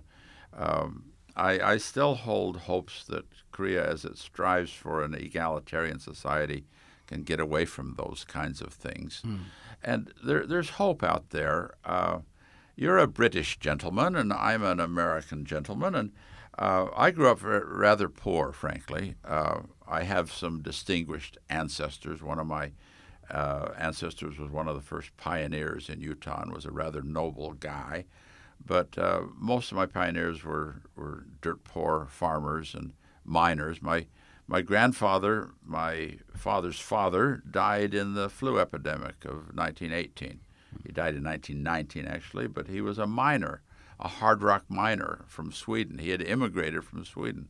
So, you know, I have this tradition of the immigrant uh, side of my family and the long range, uh, semi aristocratic line of the American post Mayflower mm. people. I have one line that goes back that way. But uh, I came from a rather poor background. And I don't know what your background is in England, but I know that some English are very uh, proud of their tradition, their heritage, and they're very good at looking down their snout at other people. And and other Brits are very uh, good at being spunky and you know mm. putting down the, the, those that look down their snout at them. Uh, in Korea, uh, there are things that cross cut. One of my favorite stories, my favorite examples, is uh, when I was Fulbright director here, living in a nice house with a maid who helped take care of us. Uh, uh, uh, not a live-in maid, but a woman who would come in to work and clean and cook for us every day and help us with our hosting of larger groups mm. and such. Uh, she came to me one day and said, uh, uh, "Could I have tomorrow off?" And I said, "Oh, sure. You know what's up?" And she said, "My son is graduating from college." And this was a woman who was functionally non-literate. Uh, if someone would call when uh, my wife or I weren't home and she would pick up the phone and she'd get a message, uh, she couldn't write down the name of the person. She couldn't tell me who called. It was Kim something maybe, you know, and but she'd write down the number for me in a, a barely legible scrawl. Well, in those days, numbers were all three-digit prefix and four-digit numbers, seven different digit numbers. she handed me a piece of paper with six digits on it. and uh, who do you call? You know, how do you? Which numbers? You know, where's the missing number? Yeah. Uh, this woman said, "Can I have the day off tomorrow? My son's graduating from school." And I, I oh, well, yeah, what, what's he graduating in? Well, he's a doctor. He's getting his medical degree tomorrow. Boom, you know, and, and I I knew that she had children in school, but I didn't know that he was in medical school when I discussed, you know, her background a little with, with her. Uh, education crosscuts a lot of things. Mm-hmm. And uh, Koreans are very glib today at saying the new Yangban is the rich man. Well, who's the rich man? It's the well educated man. And there are all sorts of things that cross cut. I have a colleague, uh, a woman who is very, very, grew up very, very poor. Uh, her father was a non functioning breadwinner. He, he, he did things that were irrelevant, didn't make any money, and couldn't see how he could do anything different from this stuff that he did.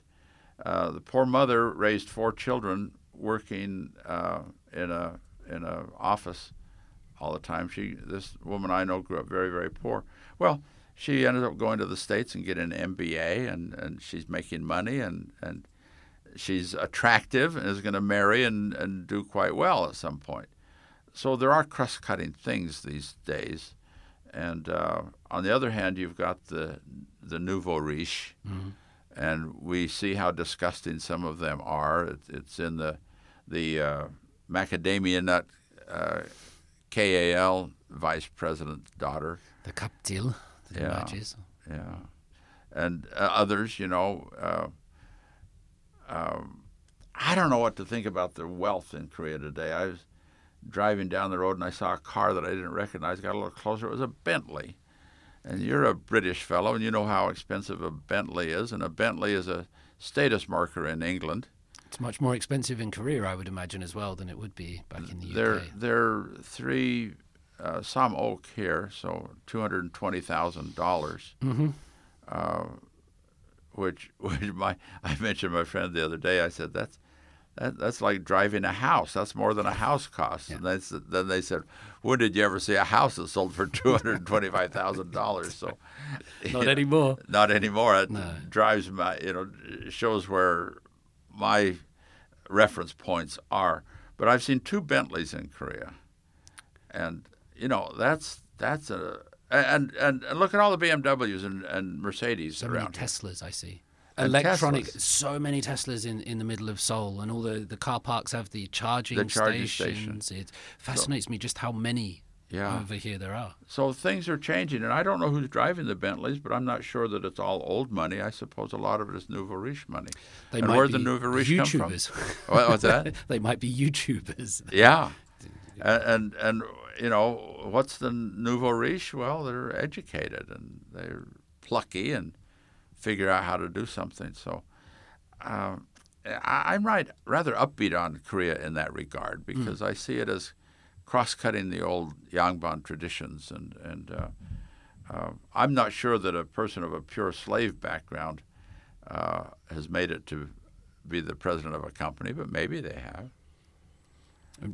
I, I'm not sure if they have either. I know perhaps since the 90s, the idea of the Orange Jok and Yeah. the Yatas, uh, Yeah. this would be the Orange tribe, and that Yata would be like, hey, get in. Yeah. That was the nouveau riche, and, uh, and news channels would disparage these people for flaunting their wealth. But it, it seems to have become the thing. It must be you know, to to to meet you in downtown Seoul in 2022, with you having been here with Chonwon, no, it wasn't even Chonwon, one dollar bulgogi Yeah. uh, back in '65. You must look at this place and go, "Wow, I, I, I shake my head, and on one hand, I think it's uh, there's an aspect of the thing that smells of corruption and of capitalist abuse, but on the other hand, good on them. You know, they, they've done a tremendous thing.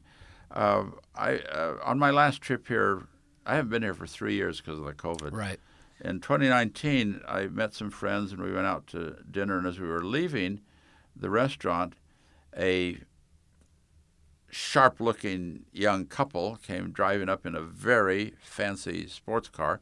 I'm not smart enough to differentiate a Ferrari from a Maserati. You know, it was, it looked Italian to me, and Yeah. it looked like it was expensive. And he drove up to the restaurant, and he and his date got out of the car and walked into the restaurant. And out of nowhere appears a valet. And I- I don't know, but I don't think it was a restaurant valet. I think it was a Tagalon valet. Wow. I think there were two people in a car following them in an ordinary car, to hyene. Do you know the word hyene? It's a nice word for servant or slave. Okay. To hyene, to you know people hired to uh, take care of the Maserati when you when you have uh, need to find a parking place. And I think that the uh, people that followed them behind, the one guy got out, took the Maserati, and the two of them went off and found a place where they could park until they get the call. Call, bring my car back. The young couple take the car, and the other two go back home, and the Maserati goes off on its own. So I, I, I don't know if that's the case, but I had the feeling that uh, that the valet was not with the restaurant. That the valet was tagging the the people.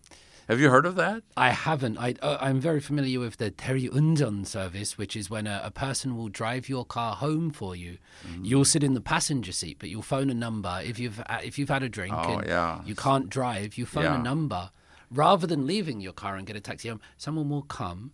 They will drive your car. You'll sit in the passenger seat. They'll drive you home, and then they'll just get the subway And back or something, or they'll own, get picked yeah. up.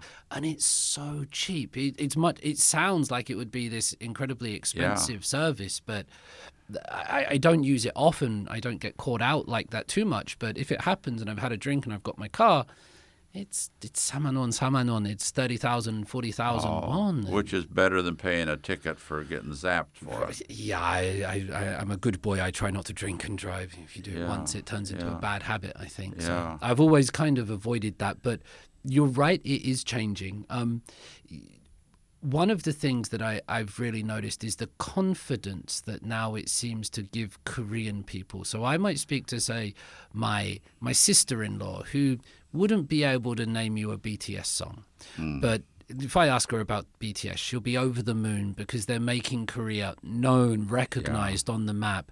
And um, uh, a, a week or so ago, I was with. Um, I see more and more people that have Korean ethnicity, but they've been raised in Sweden, they've been raised in Germany, and they've often been perhaps embarrassed about their their heritage, their Koreanness, but over the last year or so, because Yeah. of Hallyu, because of this success and this rise, they've found the confidence now to embrace that Koreanness. So I just want to ask you, being you know you you have your YouTube channel, you you've been in America, you might have seen a different perspective, but what is Korean cultural success doing to the Korean psyche, doing to Korean people, both here and abroad? How is that changing things? Yeah, um, I think it's mostly positive. I'm a little bit concerned about some people that overdo it, that think they're the king of the world already or something.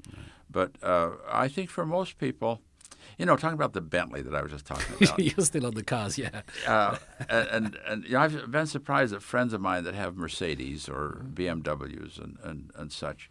I've got a friend who's very happy to show off his Chevrolet. He's got a Chevrolet. You saw my car today, didn't you? I, I didn't know it's the brand. What is it? it's a Hyundai. Oh, of course. That's good. Local. Well, in in U, in Utah, I drive a Hyundai Sonata and a Kia van, so I'm I'm true blue. You know, I'm loyal. Yes. But uh, you know, I've seen people. Uh, one of my friends has a Lexus. I think with the recent anti-Japanese stuff, he might have uh, gotten rid of it. I don't know. But uh, to see these foreign cars here, on the one hand, I'm really surprised because one of my 1965 eyes says you protect your federal your Federal Reserve, your uh, economic reserves. You don't give your dollars out. And there was a time where you couldn't get a dollar out of Korea. It was just an incredibly difficult thing to do. But now you can buy a Volvo, you can buy a Bentley, and, and it occurs to me for, as you ask that question that you know, in a sense, maybe everybody owns the Bentley because somebody owns a Bentley. We're all part of this now.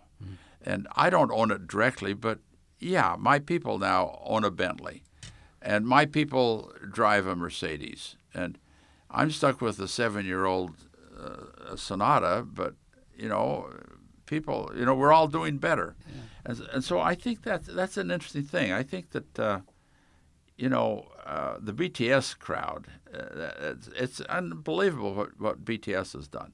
And with it is the uh, uh Parasite winning the Academy Award and all of this stuff. Uh, and I'll give you a, a, a, piece of data how that impacts me in America. Our university used to have struggled to hire or to, to, to, to teach a first year Korean class uh, our university gets all these return missionaries coming back in the third year mm. language class. So we had a lopsided university situation with plenty of students, but third and fourth year uh, on. Uh, but to keep a first year class going and a second year class was really hard for us. And we used to have to beg the dean. You had to have 15 students to, to, to carry a class. Mm. 15 and well we had 12 so we go to the dean uh, if we don't have first year we don't have second year you know you got to you got to give us a, a, chance. The dean said, okay, okay. And the next semester, we have 10. The dean says, no, you need 15. oh, we only have 10. Oh, please let it. If we don't have first year, we don't have second year. So we get permission. We go in with eight. We only have eight. And we beg the dean to carry the class. Did he carry it? Yeah, nice. yeah. We could. Uh, they were very generous to us to enable to keep the first, second year thing going. Now, post BTS, we have five and six uh, uh, sections wow. of 101. And I was talking to one of the teachers the other day, and he said, We have a wait list. Wait list, a wait list to take a Korean class? Give me a break. We would have never waitlisted anybody. We'd always put them in somewhere, you know, because enrollments are so important. Now they're waitlisting students. We can't get you in this semester. We'll put you in next semester. Mm. Unbelievable. So that, that's another measure. I mean, Bentleys and Lexus are one thing, but uh, uh, to look at the enrollments that have burgeoned, and and it's not just uh, it's not just the uh, um, uh, enrollments, but it's I mean it's not just BTS, but right. you know the, the, movies and all of this. Uh, Squid Game, I hated Squid Game. I hated, absolutely hated it. I hate that kind of a thing. But the way it took off was just unbelievable. I love Pachinko. Mm. Uh, Pachinko hasn't made as big a splash, but I, I love Pachinko. The it's book or the TV the, the, TV series. I'm okay. thinking of how the the series the series saturates media more than a, a mm. book does. I think. Mm. Uh, well, Squid Game, there was no book; it was just the the movie. But you know, it's incredible what, what Korea is doing. Uh, funny anecdote for you. Uh, uh, one a group of students uh, were in a first year class. They were all K-pop and and K drama students, and the teacher, a 45 year old dignified Korean gentleman, is asking them how uh, questions just to sort of get a feel for what their mm. language is. And he asked one student, uh, uh, 방학 재밌었어요? Have you had a good summer vacation? And she and she says, 네, 너는? to the friend. That's not very Confucian of her. yeah, to a very dignified. She said adieu, but adieu and you in a low form. Yes, yeah. Which, if people don't understand the yeah, nonen, you, you, don't say that to a forty-year-old gentleman. You no. know, old enough to be your father if you're a freshman. but uh, that's funny that you know to show how the learning curve is not how we started out with yeah. all the formal training and all this sort of stuff. They're learning the street language and all these sorts of things that uh, uh, it's a marvelous thing. You know, when when I heard that this student said "ne nonen," I thought, "Wow, how far have we come?" That's amazing. Yeah, yeah.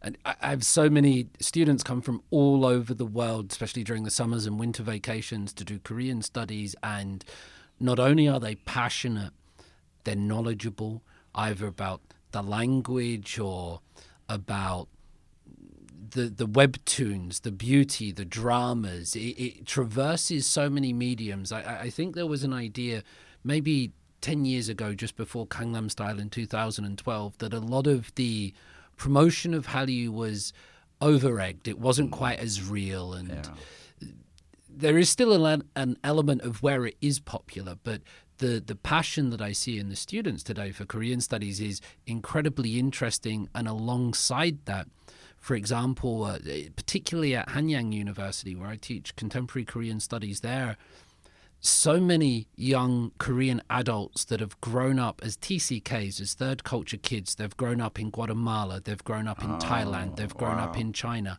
yeah. and and they're coming back and rediscovering and feeling a, a sort of pride to re- rediscover their Koreanness here. And, and, good for them, you know, to mm. have been in a, a, third world country as a third world immigrant. You're the bottom of the heap and for them to get that self esteem to say, "Hey, I, I am somebody. Mm. Look at what I am." Mm. I drive a Bentley. Well, I don't, but my people do. It's it's it's like when Korean people would say "urinara," and they would say "uri nampian," uh, our our land, our husband. Now yeah. they can say "uri Bentley." Yeah, uri Bentley. uri Bentley 갑니다. Papa. yeah. Well, I, I really like how we've developed Bentley. that theme. I hadn't thought of that before this discussion, but I think that Uri Bentley or Uriga Bentley 운전합니다. Mm. I think it's a real thing. Do you take much emphasis in how language affects culture? So while we're on this, for example, and I, have had certain people agree with this idea and certain people say, no, there's nothing in that, David, which is that in a lot of Korean speech, you won't use pronouns. So, for example, if you wanted to say, did you do your homework? You might say more 숙제했습니까? 숙제했니? You just say homework did, but yeah. there's no me, you yeah. there. Yeah, yeah. And if you do use pronouns, you'll sometimes use Uri, our our husband. Yeah. I'll walk down the street and a lady will come towards me and go, Oh, Uri oil and they'll say, Our kids are cute. And I still to say to her, they're not our children. I made these children. my offspring. But does does the way you know your your Korean is very good, your knowledge of Hanja, the Chinese characters, does it is it a different mindset? Is it a different way of seeing the world like the 1965 eyes, or is it just superficial uh, window dressing for we're all basically the same though? I met a guy in my hotel the other day from New York City who is here as a design architect guy, and uh, came to talk to him and found out he had some deep Korean roots. He's married to a Korean woman. He was here uh, for two years, some years ago, and has children that are uh, a son that's back here going to college. Uh, and I I talked with him about this, and he mm. said he thinks the hierarchy is permanently implanted because of the language. Mm. That the hierarchy of the language um, reaffirms, reiterates, reifies hierarchy all over the place. I have had people on my YouTube channel who Koreans who are uh, anti-hierarchy who talk about wanting to reform the language without honorifics, without uh, all these hierarchies in there. It'll never happen. They changed the international age. They changed the Korean age. Well, yeah, but on paper, yeah, at least, yeah, I, I, think people will still say that. Yeah. yeah, I don't know how to deal with that. yeah, I don't know. You know, this country has changed so much in so many different ways. Now, my 1965 eyes say you should uh, marry at a fairly young age and have as many children as possible. Mm. You know, eight or ten is good. Congratulations. Football team but uh, then I saw things change where no, you only have two. You only have one, maybe two. Uh, and then I went through the 90s when I saw Koreans aborting female fetuses because they could they could predict the gender through scientific tests. And uh, uh, if if that little fetus was the second one, and the first one's a female, and that second one's also a female, out she goes. Mm-hmm. And and we saw the schools uh, that next six year cycle after this these selective abortions started running rampant. We saw schools in the Gyeongsang-do area, the very conservative area, with uh, a first year class of 24 boys and one girl. Oh. And uh, you know, that's unsustainable. I mean, you're talking about sustainability. That's human sustainability. Well, uh, I was really concerned because, you know, what's Korea going to do? Drive itself into an all male society? And um, what's happened is Koreans have flipped. They've said girls are better than boys. And- Palpable. yeah, and when I get uh, old, uh, not my daughter-in-law is going to be helping me out. It's going to be my own daughter who would have a little more love, affection, concern. I, I changed her diapers when she was one and two, and she can change my diapers when I get so old I can't. You know, I'm incontinent, and so, you know, uh, it's been it's been marvelous to see how Korea's accommodated. Mm. Uh, from 1980, 1965 eyes, unbelievable, Yeah, must be. totally unforecastable. Even when uh, we were doing the ultra scans for our children, uh, some of the nurses would still say uh, when they do, so they can see the child inside. Oh, it's got the father's nose, and this language was very careful because it was illegal at some point, Yeah. not that long ago, to reveal Yeah, the gender, the, the, the sex of uh-huh. the, the unborn child because of these. is it legal now? I, I, I can't speak with any confidence. I believe it's legal now that you have human rights to know. Be- because things have changed enough that you're you're not going to selectively abort female fetuses no, anymore. No, but it, it, I don't believe it's been that long in, Yeah. in, in the grand scheme of things. That's an interesting question. I, I should know that. I, I, I should as well. But you're right to say that there was this huge focus and there was an outnumbering of boys, but now that's that's changed and women are outperforming the men at school and in enrollment and in tests and Well, I found out living recently the the Foreign Service uh, incoming class the last several years has been 70% female. I, I, I did a guest lecture at the diplomatic service. I don't know if I'm allowed to say that. I, I, I gave a lecture to a group of these people, and that's exactly what it looked like in that room. Yeah, To 70% women. these smart, young Korean adults, and they're there ready to represent their country, to be a deputy, uh, and to be a diplomat, a representative, and, and that's what it looked like. While you're here, uh, Mr. Peterson, and we talked about Gregory Henderson's book, and I want to talk about your book, your Oh. new book. But before we do that, I'm always happy to talk about my Yes, new book. I got some questions about that from other people. They said, please ask this. And, uh, but in terms of other books, in terms of people want to learn about Korean history, and I just wonder whether you have any views because, for example, there's, I, I mean, there's Michael Breen's work, there's Carter Eckert's, there's Bruce Cumings, there's uh, Ki-baik Lee, there's uh, Om Ji Hyun. Do you have a sense, as a historian, as a Korean historian, would these people kind of get it right, or these people write well, or this is what you should be reading? Well, I'm partial to the book you refer to as the Eckert book. Uh, Eckert was just sort of the last uh, editor on the on, on the team who alphabetically was first. That was that was really uh, Yi Ki-baik's book that was translated by Ed Wagner, and the original book was. Uh, uh, a new history of Korea, and it was considered too heavy because it was almost encyclopedic. That's a great book, but it's it's too heavy for I have that one. undergraduates. It's, it's a big brown one. The, Yeah, the brown I have. yeah. Yeah. And so uh, Eckert and Mike Robinson and Lew Young Ick joined the team with uh, Wagner and, and Yi Ki-baik and added 20th century stuff. Uh, Yi Ki-baik is a Silla guy, and his story basically ended somewhere uh, in 1960, uh, not much of the 20th century, really. So they added these three 20th century, turn of the century people who, who added a lot, and Eckert was the first one on the list, and so he gets all the credit for it. But that's a really magnificent book. I I think that's really the, the best one that's out there. There's some other books. A, a friend of mine by the name of Kim Jung Gil wrote one the other day, and his is really nice. The other day it came out uh, three, four years ago, and it's a, it's a nice book. He's a diplomat who was concerned that foreign people didn't understand Korea very well, and he wanted to tell his story. And uh, he's a retired diplomat who, as soon as he retired, he wanted to write the book, and he came to BYU, and as a 66, seven year old man, acted like a graduate student. He burrowed himself in. I was just so impressed with him. Uh, so his book's very nice. Any Uh, idea on the title of the Kim Jong Gil book? Or Korean history. I can't remember. It's okay, yeah. It- uh, Green Greenwood Press Hmm. is the the press that he found.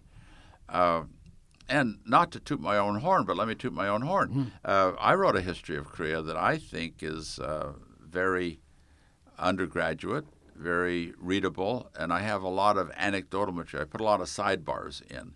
And, and as you've seen from this discussion, I'm good at sidebars. I like to give the anecdote which which adds to the, the it's the kimchi for the meal. You know, it adds some spice to what we're talking about. And so I, uh, my book was published by uh, Facts on File or uh, um, um, out out of New York, and and I don't know if, if it's how available it was. I don't know how well it sold, but uh, um, I'm proud of that one. I I like that book. Uh, I have that book. That I believe uh, in that bu- i- i- in your book there you start with how old is Korea? Well, according to this perspective, Yeah. it's five thousand. According to this perspective, it's two thousand years. Yeah. It's seventy years. That's yeah, good for you. That's Yeah. that's the way I start. Uh, The, the question is what what is history and Yeah. what, why do Koreans always say five thousand when of the options of how to evaluate history, five thousand years is probably the worst of the several options. At least I read the start of it. I did some study. I yeah. can remember the books. Yeah. Yeah. Um, I've really enjoyed uh, what I. The, w- one of the books that I give my students these days is Theodore Jun Yoo's book. He's based out of Yonsei. Um, and his book is called The Korea's Divided Nation, something like that. It's 2021, it's uh-huh. very new, but it really resonates with young people because it tells South Korea and North Korea, but it brings it right up to the modern and it looks at music in the 1970s. It looks like oh. sports players. It looks at gender and transgender issues. It, it's the kind of book that resonates with the people today, but is still genuine history, if you see what I mm-hmm. mean. So Yeah. I found a lot of value in Theodore Jun Yoo's work. Shall we talk about uh, your book? Because It just came out, I'm did. very happy about it. Yeah. Uh, it came about because of my YouTube channel. The publisher of the book said, "Oh my goodness, this guy's got 140,000 subscribers. Maybe, maybe uh, if a tenth of them buy the book, that's a lot of books." Yeah. Uh, so he uh, he knows a friend of mine uh, who's the, my co-author, my the the man who asked me a question and then I respond for two or three pages. Uh, Shin Chae Yong was the professor's name. Anyway, the two of them concocted the idea and, and presented it to me, and I was more than happy to jump on it. For one thing, uh, it was an easy write, and therefore it's an easy read. By saying it's an easy write, it's not a footnoted uh, uh, textbook kind of thing. It's more of a background, uh, popular kind of book. And the reason I did it is because of the YouTube. And the reason I did the YouTube is when I've written books before, you get a press run of a thousand books that uh, is, or maybe used in a graduate seminar, maybe not. And uh, it doesn't have any impact on the, the real world. And I was particularly disappointed that my dissertation, which I published at Cornell, uh, I, I saw to the translation of it into Korean. I didn't wait for, uh, like many of my colleagues, uh, wait for it to catch on and then translate it into, into Korean by you know someone else. I, I wanted to see my book into Korean uh, early. And so I arranged for a translator and I worked with her and we got the book out in Korean in 97 or something. And I was waiting for my point of view to show up in the textbook. That point of view being that uh, Confucianism is of two genera, that the oppressive late Confucianism is late, and that the earlier Confucianism is more egalitarian and is more acceptable in the modern world. So anyway, that's what I hoped would show up in the textbook. But the textbooks don't talk about that. They talk about Confucianism came in in the 20 in the beginning of the Joseon dynasty had been oppressive from the beginning, and that's all wrong and and uh, not useful to uh, to Koreans today. So uh, frustrated that people weren't uh, aware of my work, I launched into YouTube, and I got into it uh, through the good fortune of having a student who was a successful YouTuber. Hi Chad is the name of his channel, and uh, Chad's Chad Tanner is his name. He's a bright, bright guy who has a sense about these things, and he thought, well, you know, he's, he just stumbled into it. Everybody that does YouTube stumbles into it, and he stumbled into it and has 280,000 subscribers now, and so he helped me get started, and uh, uh, I monetized on my first video. And I didn't know that was a marvelous thing. I've since found out from other people that to monetize at all is marvelous, but to monetize on your first video is just unheard of. what was the first video on? The first video was on Korean names. Uh, why are there so many Kims? Which which boils down to one of my major topics and one of my major uh, poke in the ribs to Koreans, and that is, you've never told me why there's so many Korean, uh, Kims, or why there's so many Kims, E's, and Poks. Mm. And Yobaseo, you think this is a natural thing. It is not natural. No country in the world has 21% of one surname. Now, the Vietnamese uh, do, but that's a distorted thing that everybody had to become a Nguyen to get along with the Nguyen dynasty. But uh, integrated, you know, integral, genuine uh, surnames. Mm. Uh, Korea is off the charts. Uh, only 250 surnames total. And uh, you compare that to Japan with 250,000 surnames. For every single surname in Korea, there are a thousand surnames in Japan. In Japan, it's quite fortunate to have a unique surname, I believe, yeah, isn't it? You yeah. want that different. You one. want that, and you can change your name if you want. Mm. In Korea, no way, Jose, can you change your name. Uh, eunuchs who were adopted into the court kept their natal name. Mm-hmm. So these eunuch families that were organized with adopted children to provide eunuch uh, power for the court. Uh, uh, uh Mr. Kim eunuch, his father was a Mr. E eunuch, and his father was Mr. Song, and his father was Mr. Yoon, and his father was, was Mr. Pak, and, and the name changed every generation. You look at a eunuch chokbo, mm-hmm. and it's got all three names. Whereas you look at any other chokbo, it's just got the given names because everybody's named Kim. You know, it's, it's everybody's named Yoon, whatever the, the mm-hmm. surname is. So uh, the the name is really a special thing. Well, why are there so many Kims? Before why so many E's? Why so many Poks? Before you answer it, I don't know if you know the answer to this question. Do you know what eunuch is in Korean? Neshi. Neshi. Okay. Yeah. I, I did, had an ne- idea. Neshi or Hwanguan. They're two two terms that are that are used it's never come up so far for me so to far know. Run into that. To know, I'll probably find a, a, way to drop that in a sentence tomorrow. Um, uh, look at my YouTube on Neshi. It's it's uh, number five on the popularity scale. It it really did well. I met an, I met a eunuch, one of the last eunuchs of the Chosun dynasty. I met them when I was a student in in 1977 or 78. Yeah, and and so I I have personal experience with what the eunuch tradition was like. But anyway, the the key question is here is why why are there so many Kims? Hmm. And the answer is because of Korea's stable history. Korea did not have the turmoil that other countries did. When other countries, when the dynasty fell, uh, they would kill off the previous aristocracy. Korea did that with Baekje.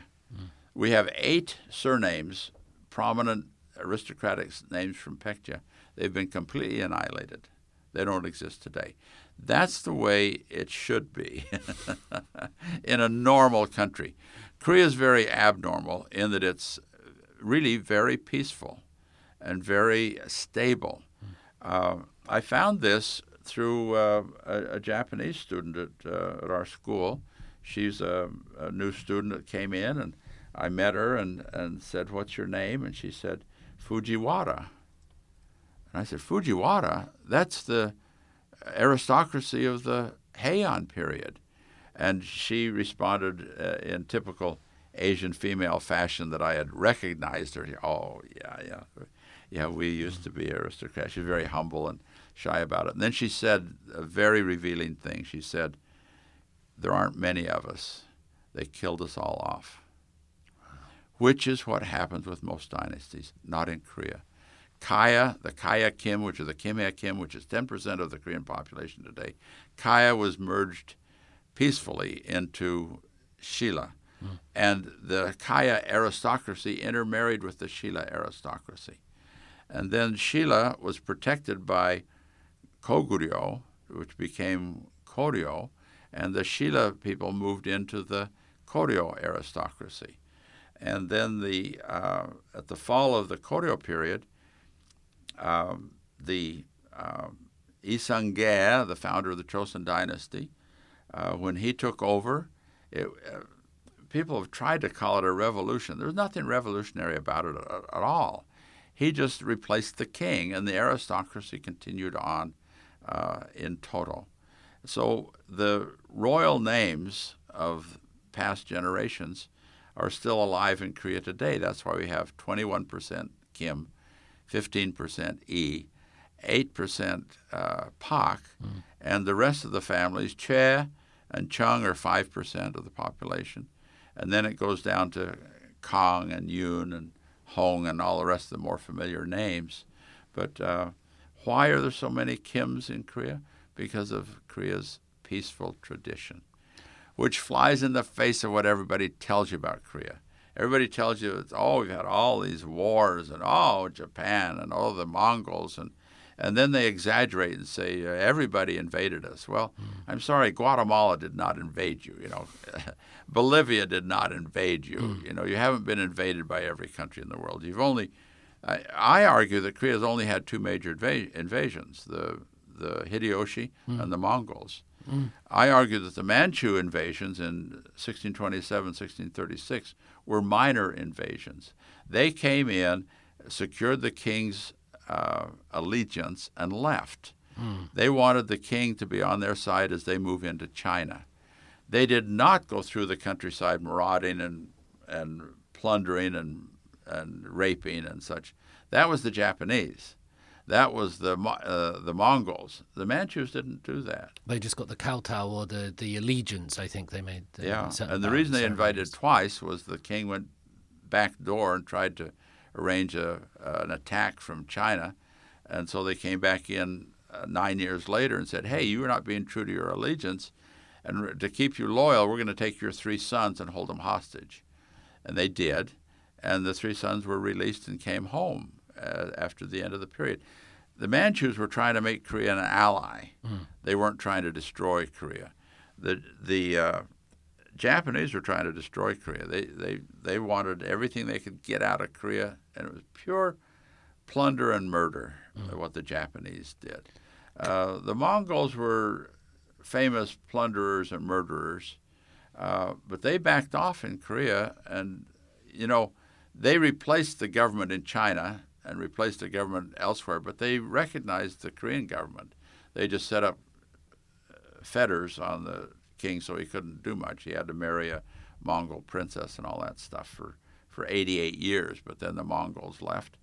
But uh, no, this this song and dance that you get from every taxi driver and everybody I've ever met in Korea about how they've been picked on and victimized, all this is pure BS from my point of view.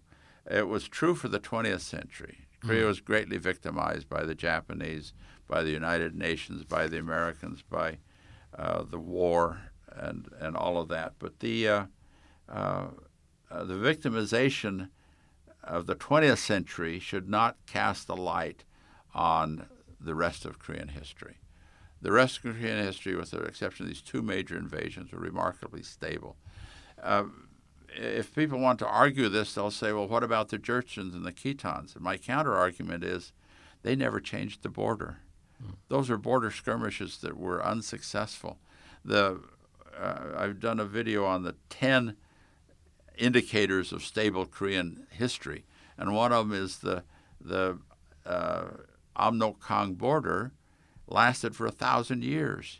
You can't find a thousand year border anywhere else in the world. Certainly not Europe. Certainly not Europe. Mm.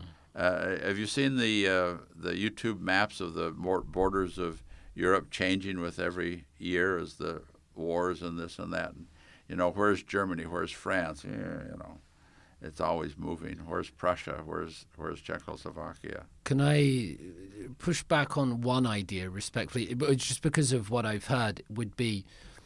Uh, in terms of why are there so many Parks, Kims, and Lees, in that with the destruction of the bureaucracy, the state during the Korean War, the end of colonization, that many people then took those names, whereas before they might not have had a name. So they were trying to give themselves aristocratic names. You, if you were going to take a name, if you didn't have one, you wouldn't call your, you wouldn't give yourself what was formerly a slave name or a common name, but you'd give yourself a name that befitted what social status you wanted to achieve. So, is that not a reason why there are so many Kim Parks and Lees? Uh, uh, that's why there are uh, augmentations of each of those names, mm. but it doesn't indicate um, uh, the origin of any of those names. You're, you're right; those names are all aristocratic names. You don't have slave names in Korea, not at all. Mm. Uh, but uh, the thing you often hear in, with that question is uh, the reason there's so many Kims is all these slaves became Kims, and uh, that's not at all true, because we've got statistics not of population, but of who passed exams in the Chosun period. We don't have any good statistical uh, population data, but we do have a list of everyone that passed the exam. And the number two exam passing list uh, or name were Kim's. So, in other words, there have already been a lot of Kim's. Mm. And number uh, one is, was E, and E in population drops to number two. And the reason they had more exam passers is because they were the royal family and they had more privilege and such. So, they were one and two in exams, and they were one and two in population today. Mm. And number three was Pak in exams and in population today. And number four and five were Chue and Chung, mm. and Yoon and Kong and Cho and the rest of them. You, you look at the the I've, I've got a chart of this where you look at what the hierarchy was in the Chosun dynasty and look what the hierarchy is today. There's some shifts, mm. but not major shifts. Wow. In other words, the slaves accrued to the owners, and you don't have a a, a, a sudden surge of Kims because of all the slaves becoming Kim. Uh, slaves took ordinary names. Uh, the the greater question is what percent of the population did not have a surname and became uh, these uh, additions to the regular uh, names and and my answer is somewhere around 20 percent. Mm. In other words, if you meet a Kim, it's probably 80 percent, maybe 70 percent that he's a true Kim and has a genealogy that traces back to the founder of Shilla or the founder of Kaya. Mm. Um, and then you've got uh, the the fake uh, former slaves that have attached themselves. But you you hear a, a, in this regard you hear a strange kind of myth, which is that the slaves uh, got some money and bought their way into a genealogy you didn't have to buy your way into a genealogy to get a name. You just declared your name when the Japanese asked you what it was. Mm. And if you're a slave and they say, What's your name? and you say, uh, uh, Tongbuk, uh, Eastern Drum. They called me Eastern Drum. Uh, well, what's your surname? That's a good name. Oh, uh, uh, well, the owner here is named Yoon. Yoon, Yoon. I'm Yoon. Mm. So I, I, think there was a lot of copying the the owner because the the distribution of population as revealed in the examinations compared to the uh, population today mm. is remarkably the same distribution. Do you have any? Uh, it's fascinating to look at it that way. Uh, and I love the name Dongbuk, the, the Eastern Drum. Do you have any insights you might not into the name La? I know a few people. I know Ambassador La Jong-il and uh, Na Seung-yeon, uh, but just that that that one surname. Well, uh, let's call that uh, one of the more uh, less common surnames. Yeah. And uh, uh, let's look at it this way.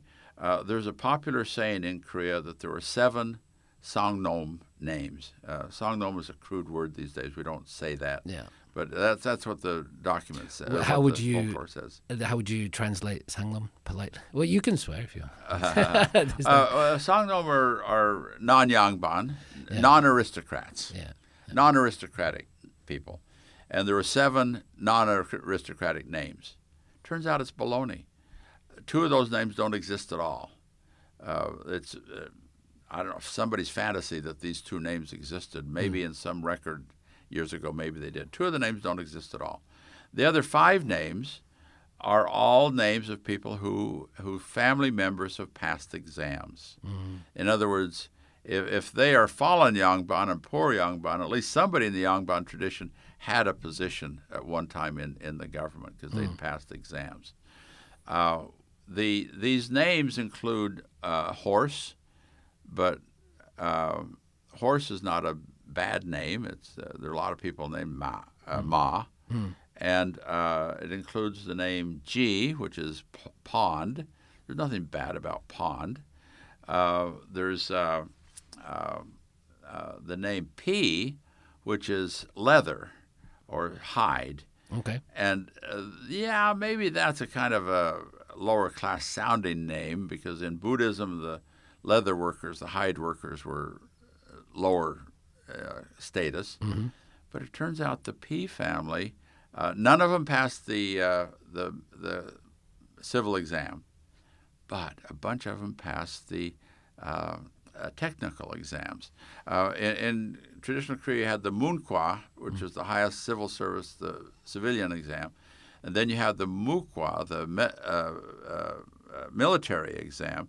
Then you have the Chapkwa. The Chapkwa are the miscellaneous or technical exams, and these were exams for doctors, hmm. lawyers, accountants, uh, scientists, meaning uh, geomancers and astronomers, and translators. So these are all dignified possessions, uh, mm-hmm. professions, but these are all considered third class below the civilian authority and the military authority. Mm. But still, these are high class people, and the P family had exam passers in the technical area. Mm-hmm. So all of the five real names, all of them, had people that passed exams. So they're not lower class people at all. Na or la or yeah. ra, that's yeah. this uh, word that has so many expressions in right. Korean. No and ro and, and uh, such is another one. But uh, uh, that category of name is which is below the top 20 and is within the top 50 of exam passers. Uh, they, they have people that passed exams. There were people that passed exams. I have a uh, genealogy of an Ong family. Have you ever met anybody named Ong? No. It's very obscure. Mm. They have people that passed exams. So all of the surnames. Have you met an Ong? What's that? Have you met an Ong? Um, yeah, yeah, I've met an Ong.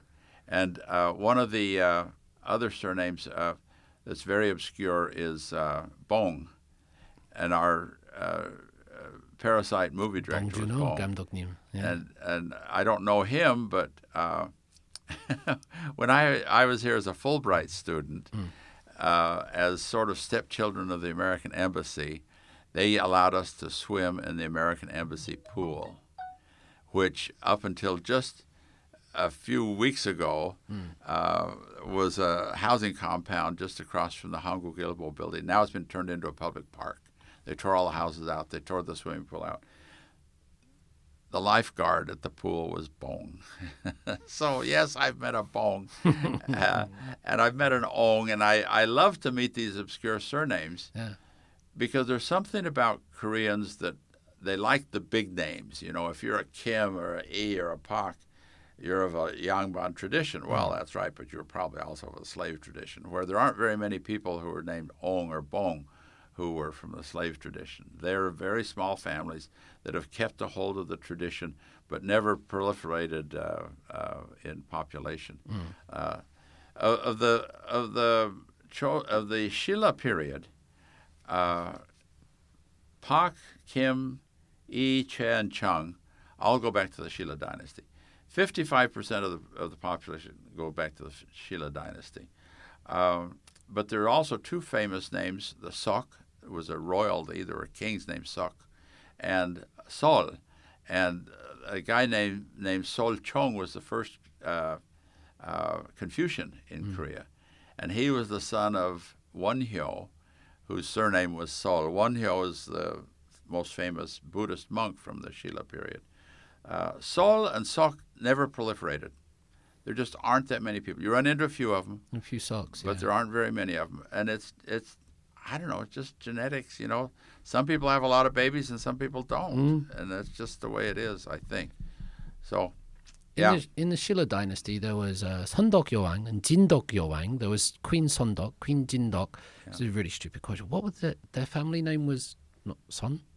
Sondok That's Yowang. a very interesting question because uh, of the royalty, uh, the first set of kings were named Pak, mm. and the second set were named Kim, mm. and then there was a guy named Sok that shows up, and he, he has a couple of uh, generations of, of king. Uh, the the queens that you're talking about were both Kims. Okay. They're part of the Kim, the Kyungju Kim. There was lineage. three in total, wasn't there? There was Sundok three. Yowang, Jindok Yowang, and Jinsong Yowang, Yes, I think. yes, very good. Yeah, and and I think the queens were all uh, of the Kim family. Okay.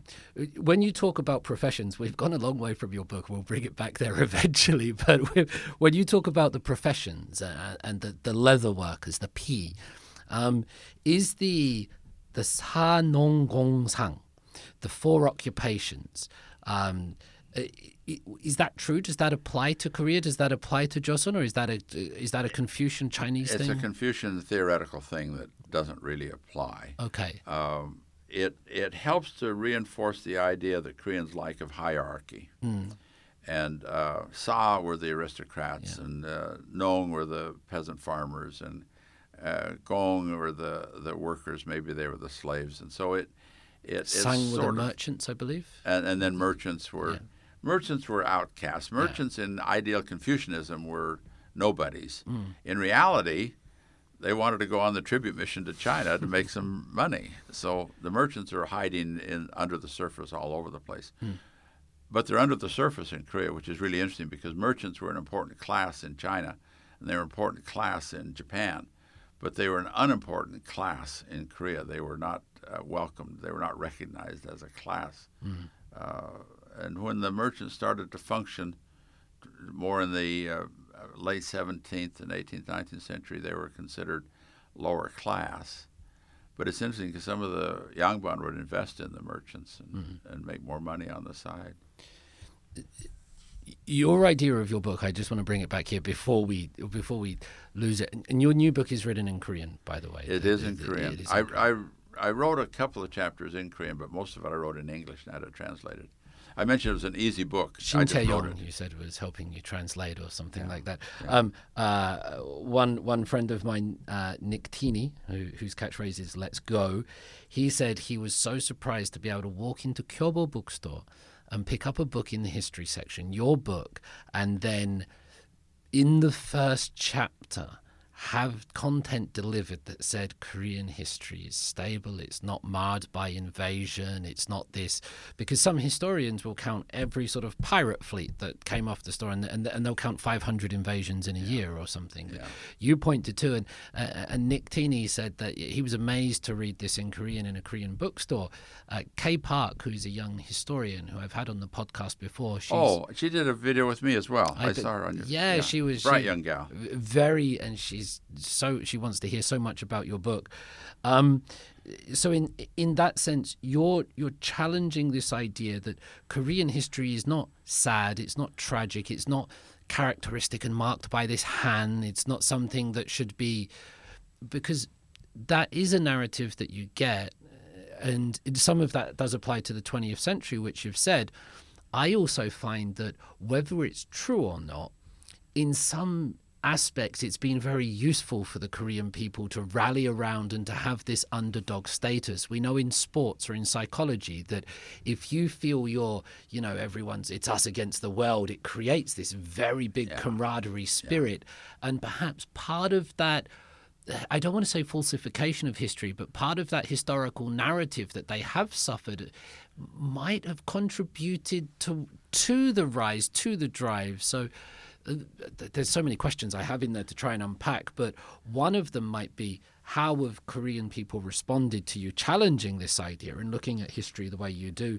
Another question might be wrong or right aside, has the Korean version of history been beneficial to the Korean people? Yeah, that's a very interesting uh, question. And the idea of being the uh, underdog uh, and purposely downplaying their situation. Uh, this is true for the military. The, the uh, military rulers of Korea uh, like the idea of the, of the victimization because then you stand up and say, "We'll never let it happen again. We're going to fight back and no more of this stuff for us," uh, which you know is useful propaganda for the military, uh, and certainly, you know. There's sort of like truth on both sides of this controversy. The way I look at it, the way the traditional uh, Koreans have looked at it, in a sense, it's sort of the glass half empty, the glass half full. And, and I'm saying, hey, look at the other side of this. And uh, I found when I started raising these heterodox ideas uh, that they were hammered down at first.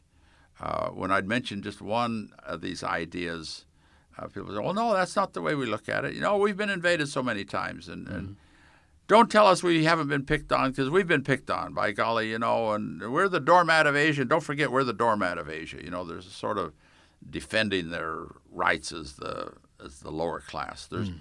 or the picked on class, the picked on country.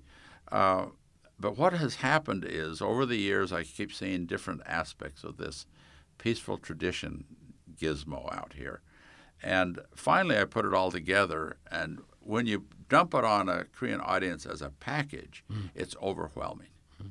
When I list the, all these reasons, the long dynasties are not something to be embarrassed by.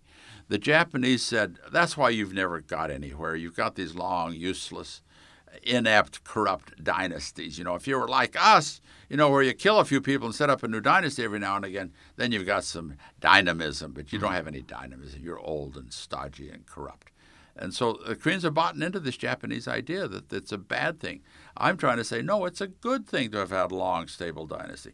And then transition from dynasty to dynasty. I've said that uh, uh, it's been a very smooth transition. Mm the Korean historiography is trying to say, oh, each rev- each dynasty is a new revolution because we got to get ourselves a revolution out here. If you haven't got a revolution, you haven't got anything going on. And so uh, you've got a bunch of revolution envy out here that we need to find our own revolution. And, and the revolution between each dynasty is nonsense. There was no revolution. It was the same continuity of the same ruling class. Then the idea that uh, you've had so many invasions. I no, you haven't had that many invasions. That uh, Korea said, uh, uh, Korea has never invaded another country. That's a marvelous thing, not something to be ashamed of. Mm. I had a, a, dinner with uh, Gukjang at the foreign ministry years ago, and I mentioned Korea's never invaded another country. Like, that's really something to be proud of. And he lowered his shoulders and bowed his head and said, "Yeah, we're so poor. We we're so weak. We never invaded another country." You know, which is really absurd because they've got a marvelous thing to look at. Um, number five on my list is the uh, border. That uh, the Amnok-Kang is the longest border. Uh, longest held border in world history. Can I ask a silly question about where is that? Is, is that up by the Yalu? Is that the one by Manchuria? The Yalu, exactly the, the Yalu, River. Sorry, yeah, yeah. yeah. Uh, the Amnok-Kang. And the Tumen-Kang is 600 years old. That's almost one of the world's oldest borders. But uh, I got that from David Kang at USC, by the way. I didn't generate this on my own. I borrowed that from him. I was thinking of his work the whole time you're describing this because he makes these arguments as well, doesn't exactly. he? That, yeah, and I, I, like to give David credit. David's a good friend, and, and I, I, I thank him for mm. pointing that out to me you know, every one of these things that I've got on my list of 10 or 12, there's actually 13 of these things on my list now. Mm-hmm. Uh, every one of them are, are reminiscent of the Korean saying, Dungja mitte odopta. It's dark under the lamp which is the idea is that you know the lamp gives light to the room, but underneath the lamp it's dark. In other words, it's it's been right under your nose the old time, the whole time, but you've never seen it. Mm. You know the idea that the Amnok-Kang has been there forever. We, we assume yeah, it's been there forever. And David uh, Kang comes along and says, "Hey, that's been there forever. You know that's significant. That's mm. an important thing." It's like with the Kim Epoch surnames. It's been there forever, but we've never recognized it. Number six on my list is. Uh, no robbing of the tombs. Mm-hmm. And this was an idea that came to me from an archaeologist that was on one of our trips, to, one of my textbook improvement trips that I was able to lead for several years, different groups. And uh, we were standing in front of the tombs in, in Gyeongju, and the guy raises his hand and he said, I'm an archaeologist. Uh, when were these tombs robbed? And uh, I said, No, the tombs haven't been robbed. He said, Well, of course they've been robbed. In the Middle East, where I study, you never find a tomb that hasn't been plundered. The, the pyramids were robbed before the dynasty was over. Of course, you rob the tombs. That's what they're for. You know, it's like why you rob the bank. That's where the money is. You know, you do this. And I said, No, the archaeologists have excavated seven tombs one double tomb, so eight tombs, and and uh, they've always found the crown and the jewels and the gold. Everything's there; it hasn't been robbed. And this guy said, "Oh, that's amazing. That's really amazing." He says that underscores your argument that mm. Korea has peaceful history. And number seven is the Just before we go to seven, when we talk about the tombs, these are the, the they look like grass hills. I'm Yeah. doing a terrible way of describing it, but just to compare them to or contrast them to pyramids or something like this. These are the gra- Yeah, yeah, these huge tombs. There are 355 of them or so, and none of them have been robbed. Now, there's some smaller tombs of lesser Hmm. princes and such that do get robbed, and grave robbery is a thing in Korea, but not of the big tombs. You said there were crowns still in there. Yeah.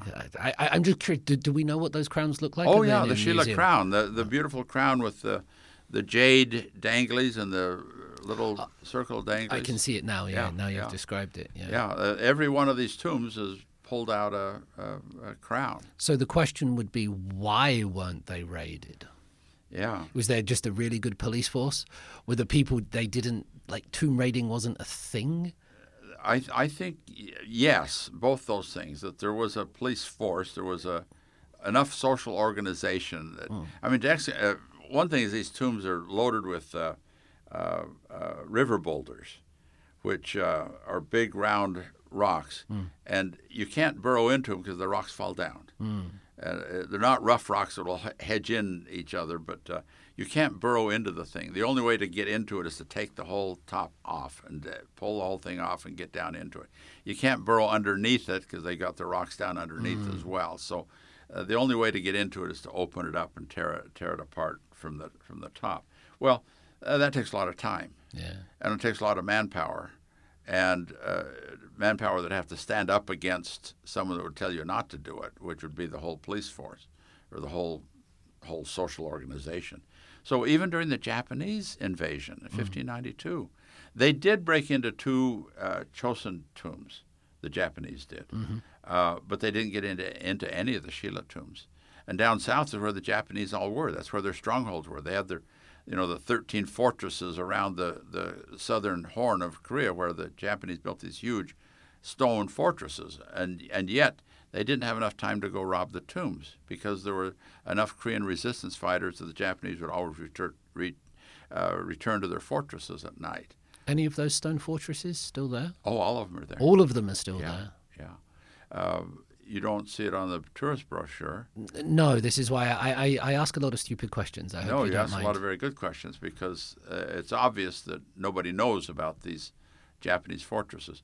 Uh, in Ulsan, however, they've made one into a national, into a, a city park, Okay. and they've featured it and they've they've gussied it up and such. But in most of these fortresses are overgrown with trees, and they're on hillsides, so you only run into them if you're out mountain climbing. Hmm. But they're all there. Hmm. They're all there. And these they're huge stone edifices with with mazes, so you can't just uh, walk in and, and assault the, the, the front gate. You've got to go into the maze to get to the front gate. So hmm. they were impregnable things. So thus the Japanese were protected when they were here. But the, the Koreans kept attacking them, and they never had enough chance, the, the Japanese, to rob the tombs while they're at it. You've never been in a tomb because of the rocks. The the, the is it? Well, uh, yeah, yeah. There's one. The Flying Horse Tomb's been been excavated and rebuilt, and, and it's got a cutaway inside the vault, so it's sort of a half uh, tomb inside, and it's got a cutaway, so you can see the the river boulders up here, and you can see how the thing is is constructed. So when you go to Kyungju, you got to go see the Flying Horse Tomb. You haven't been there. you know, sometimes I forget what I've done and what I haven't done. Yeah. You know, sometimes everything just blurs into Yeah. one, and you see a picture and all you've said, yeah, I have done that, and other Yeah. times The, no. The so- Flying Horse Tomb is magnificent. And they've reconstructed it in a way so you can go inside. It's really it's really very nicely done. Mm. Number seven on my list is the Sunbee rather than the Samurai. We talked about that a little bit before. This this cultured group. Number eight is a centralized government, not a uh, not a uh, uh, uh, feudal government. And you know the Japanese in the Japanese period were always goading the Chosenjin. You know, say you Chosenjin, you don't even have a feudal government like we do and like Europe does. You know, we're the advanced countries, you're the backward country. Uh, whereas Korea abandoned feudalism in the late Shilla, early Koryo period and established a centralized state, which was much more sophisticated. The the feudal states of Japan were constantly fighting with one another, and and uh, one would grow larger and gobble up the other one. It was a, in a state of military flux all the time. But uh, the Korean centralized state would recruit people for service in the state through an examination, mm. through a test. What could be more civilized than that? You know, this is the the pen over the brush theory. That's what we do today, isn't it? Yeah. When we give people exams and tests. Exactly what we do today. And so the examination system of, is, of the Korea is number eight. Number nine is slavery. Hmm. The Korea has this longest held, unbroken chain of slavery in the world, which is not anything to be proud of, except that on this list of uh, 10 things that I've got, uh, everything else is something to be proud of. You can brag about, but you don't like to brag about having the longest unbroken chain of slavery. No. But the point is, because the slavery was unbroken, it's indication that the aristocracy mm. was never broken. Mm. At the fall of a dynasty in a normal country, thinking Korea is abnormal and it's so it's so peaceful. In a in a normal country, mm. uh, when uh, when a dynasty falls, you have chaos for a generation or two. And some tough guy who was a slave can rise up and take over. Hideyoshi was basically a slave in Japan before he took over and, right. and t- uh, took over the, the, the, whole government. But uh, similar in China, I believe, as well. And in China, Liu Bang was a slave, they say, a lower class guy, and mm. founder of the Han Dynasty. So the uh, uh, the idea is that in a normal country, when a dynasty falls, there's some chaos and social uh, change. In Korea, that never happened. It never happened. You have the same continuity of mm. aristocrats all the way through. And then number 10 on my list is the Kim Il Pak thing. And it's evidence of all of this peaceful tradition uh, as to why you have so many Kims, E's, and Paks. So I, I need to then ask you the million dollar question, okay. which is if the centralized state was more sophisticated. There was the peaceful transition. There was the sword rather than the pen. Why did the Japanese then take over Korea? Because they had the swords. And Korea was more sophisticated, more educated, uh, but less military uh, set up. Hmm. And uh, in my view, it has to do with uh, uh, monarchy uh, if you've got a good monarch, you've got a good monarchy. If you've got a bad monarch, you've got a bad monarchy. It, it's a reflection of the talent and the power of that individual. Is the this way where you throw shade on Gojong? Or yeah, yeah, exactly shade on Kojong. Kojong was an idiot. He didn't know what was going on. He had no clue and was uh, at the uh, oppressed by uh, manipulated by his wife by his in-laws. Uh, uh, it was just shameful the way Kojong handled things, and I always like to say that if uh, we had a Sejong at that period, mm. and Sejong, if if he had heard about America, he'd want to know about it. He'd have sent an ambassador. Mm. If he'd heard about Europe, he'd want to know about it. He'd send an ambassador if there were Catholics coming around that that uh, had science, uh, he'd want to know who these Catholics are. He wouldn't just go out trying to kill them. Uh, and evidence that he would have gone out is that that's what he did. When he decided he was going to write the alphabet, going to create a new alphabet, he was trying to figure out what alphabets were like and what did other countries do. He sent 17 ambassadors to China to study about this and to bring back word about different alphabets. And and he figured out, oh, there's a consonant and a vowel.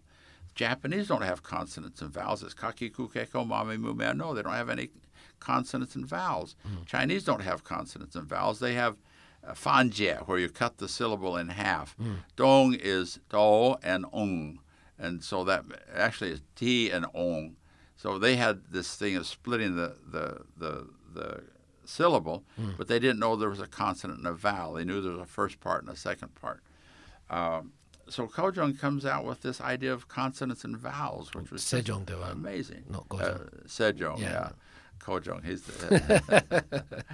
uh, but you know, if we'd had a Sejong, if he sent 17 embassies out to learn about an alphabet, how many embassies would have he sent out when he heard about other countries? Other countries that were doing all kinds of interesting things. Uh, steamships, what are those? You know, locomotives, what's all that? And my favorite dream for making up Korean history, if I make my movie of the way Korean history should have been, Commodore Perry would have heard about this magnificent king in Korea and would have wanted to have dealt with him, and Commodore Perry would have come to Korea, not to Japan. And Korea would have become the superpower, the superpower of East Asia, not Japan. Who plays Commodore Perry in the movie? Yeah, yeah. You. there'll be there'll be someone. Uh, What's the what's the response to you to your book? So this is now on the bookshelves in Korea. This is available. It's not.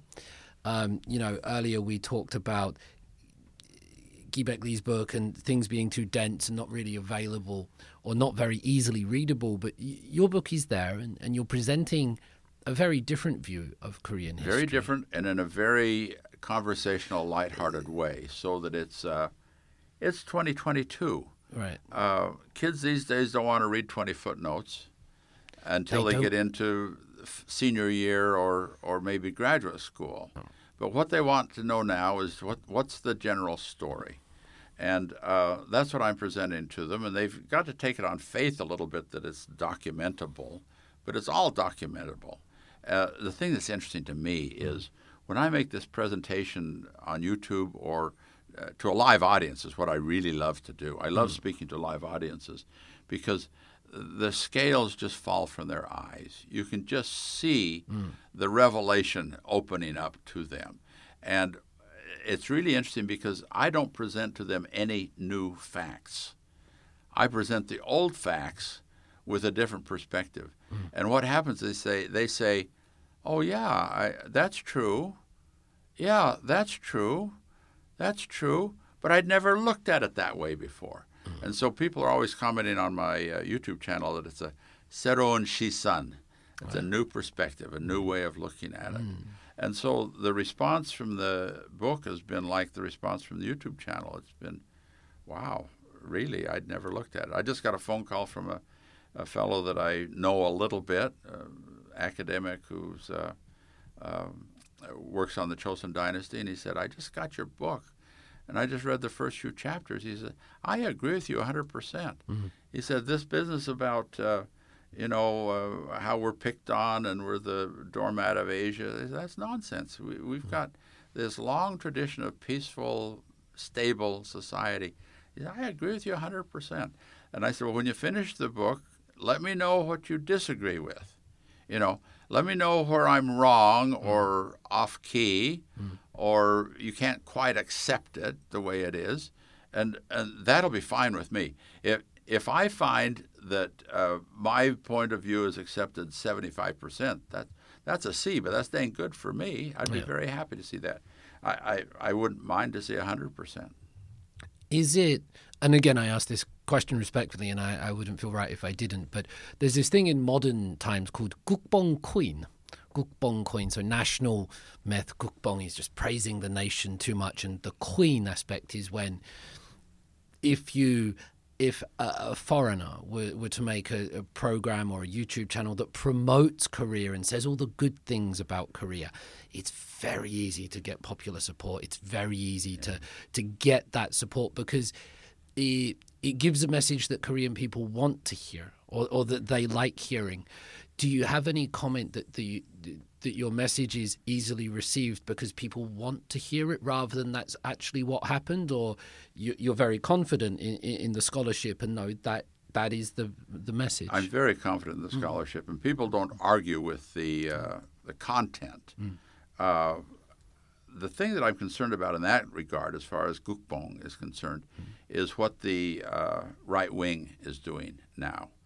Uh, the internet is full of these right wingers, uh, these uh, ultra nationalists, who are trying to beat a drum that Korea is the source of all good in all of East Asia. Korea invented the Chinese characters. Confucius was Korean. The Shilla uh, land was really in China to begin with. and Paekje was in China as well. And it just in later years does it show up on the Korean Peninsula. That's all nonsense, and it's all that's real gukbong. Yeah. That's really extremism that panders to a this desire to not be picked on. It panders this desire of not being uh, um, victimized by overdoing Korea's status. Uh, another part of this, I haven't gone to war with them yet, but I, I anticipate that I will at some point. Was the the uh, Hwandan Kogi group? Do you know about Hwandan Kogi? No. Uh, kogi sounds like pulgogi. It sounds like meat. Yes. It's not meat. It's the old record kogi. Okay. Hwandan refers to uh, Ung, the Lord of Heaven, and Tangun, the Lord of Earth. And uh, it goes back and looks at the Tangun myth as reality. And it looks at Tangun not as a person, but as a title for king. So if you have a Tangun that, la- that lives for a thousand years, it's a series of kings, not one man. And so it's a way of giving, giving Tangun myth uh, some reality in a rational sort of way. Well, everyone that's looked at Hwandan Kogi, it's a book. Anyone that's looked at Hwandan Kogi objectively says it's a it's a forgery. It's not an old text at all. Uh, but there are a bunch of people out there that buy into that, and uh, that's real gukbong. That's real ultra nationalism. Um, what I'm doing is walking a pretty fine line, actually, to try to tell Koreans they should be more proud of their history, but I'm doing so without exaggeration, without rah rah hip hip. Let's let's you know see think of ourselves as superpowers. I'm trying to say no, just look at it, you know, and uh, uh, if somebody wants to say, well, your uh, uh, few invasion things is a little bit overstated. You know, there really have been more invasions. You know, I'll welcome that debate. Uh, I dismiss the Jurchen and Khitan invasions completely, and maybe I shouldn't because some of those were pretty bloody. But none of them changed the border. None of them moved the line, and so where where's the impact of the invasion if it doesn't change anything? In other words, Korea was able to resist. Uh, and, and in this regard, who won the war of the Japanese invasion of 1592? Koreans talk about how they were so beaten up and so uh, uh, demoralized and uh, dehumanized and uh, degraded in every way by the uh, Japanese. But who won the war? The Koreans won the war. Mm. The Japanese left in defeat, and Hideyoshi died, and his son couldn't reign anymore. It was absolute disaster on the part of the Japanese side. And, and why? Because the Koreans prevailed.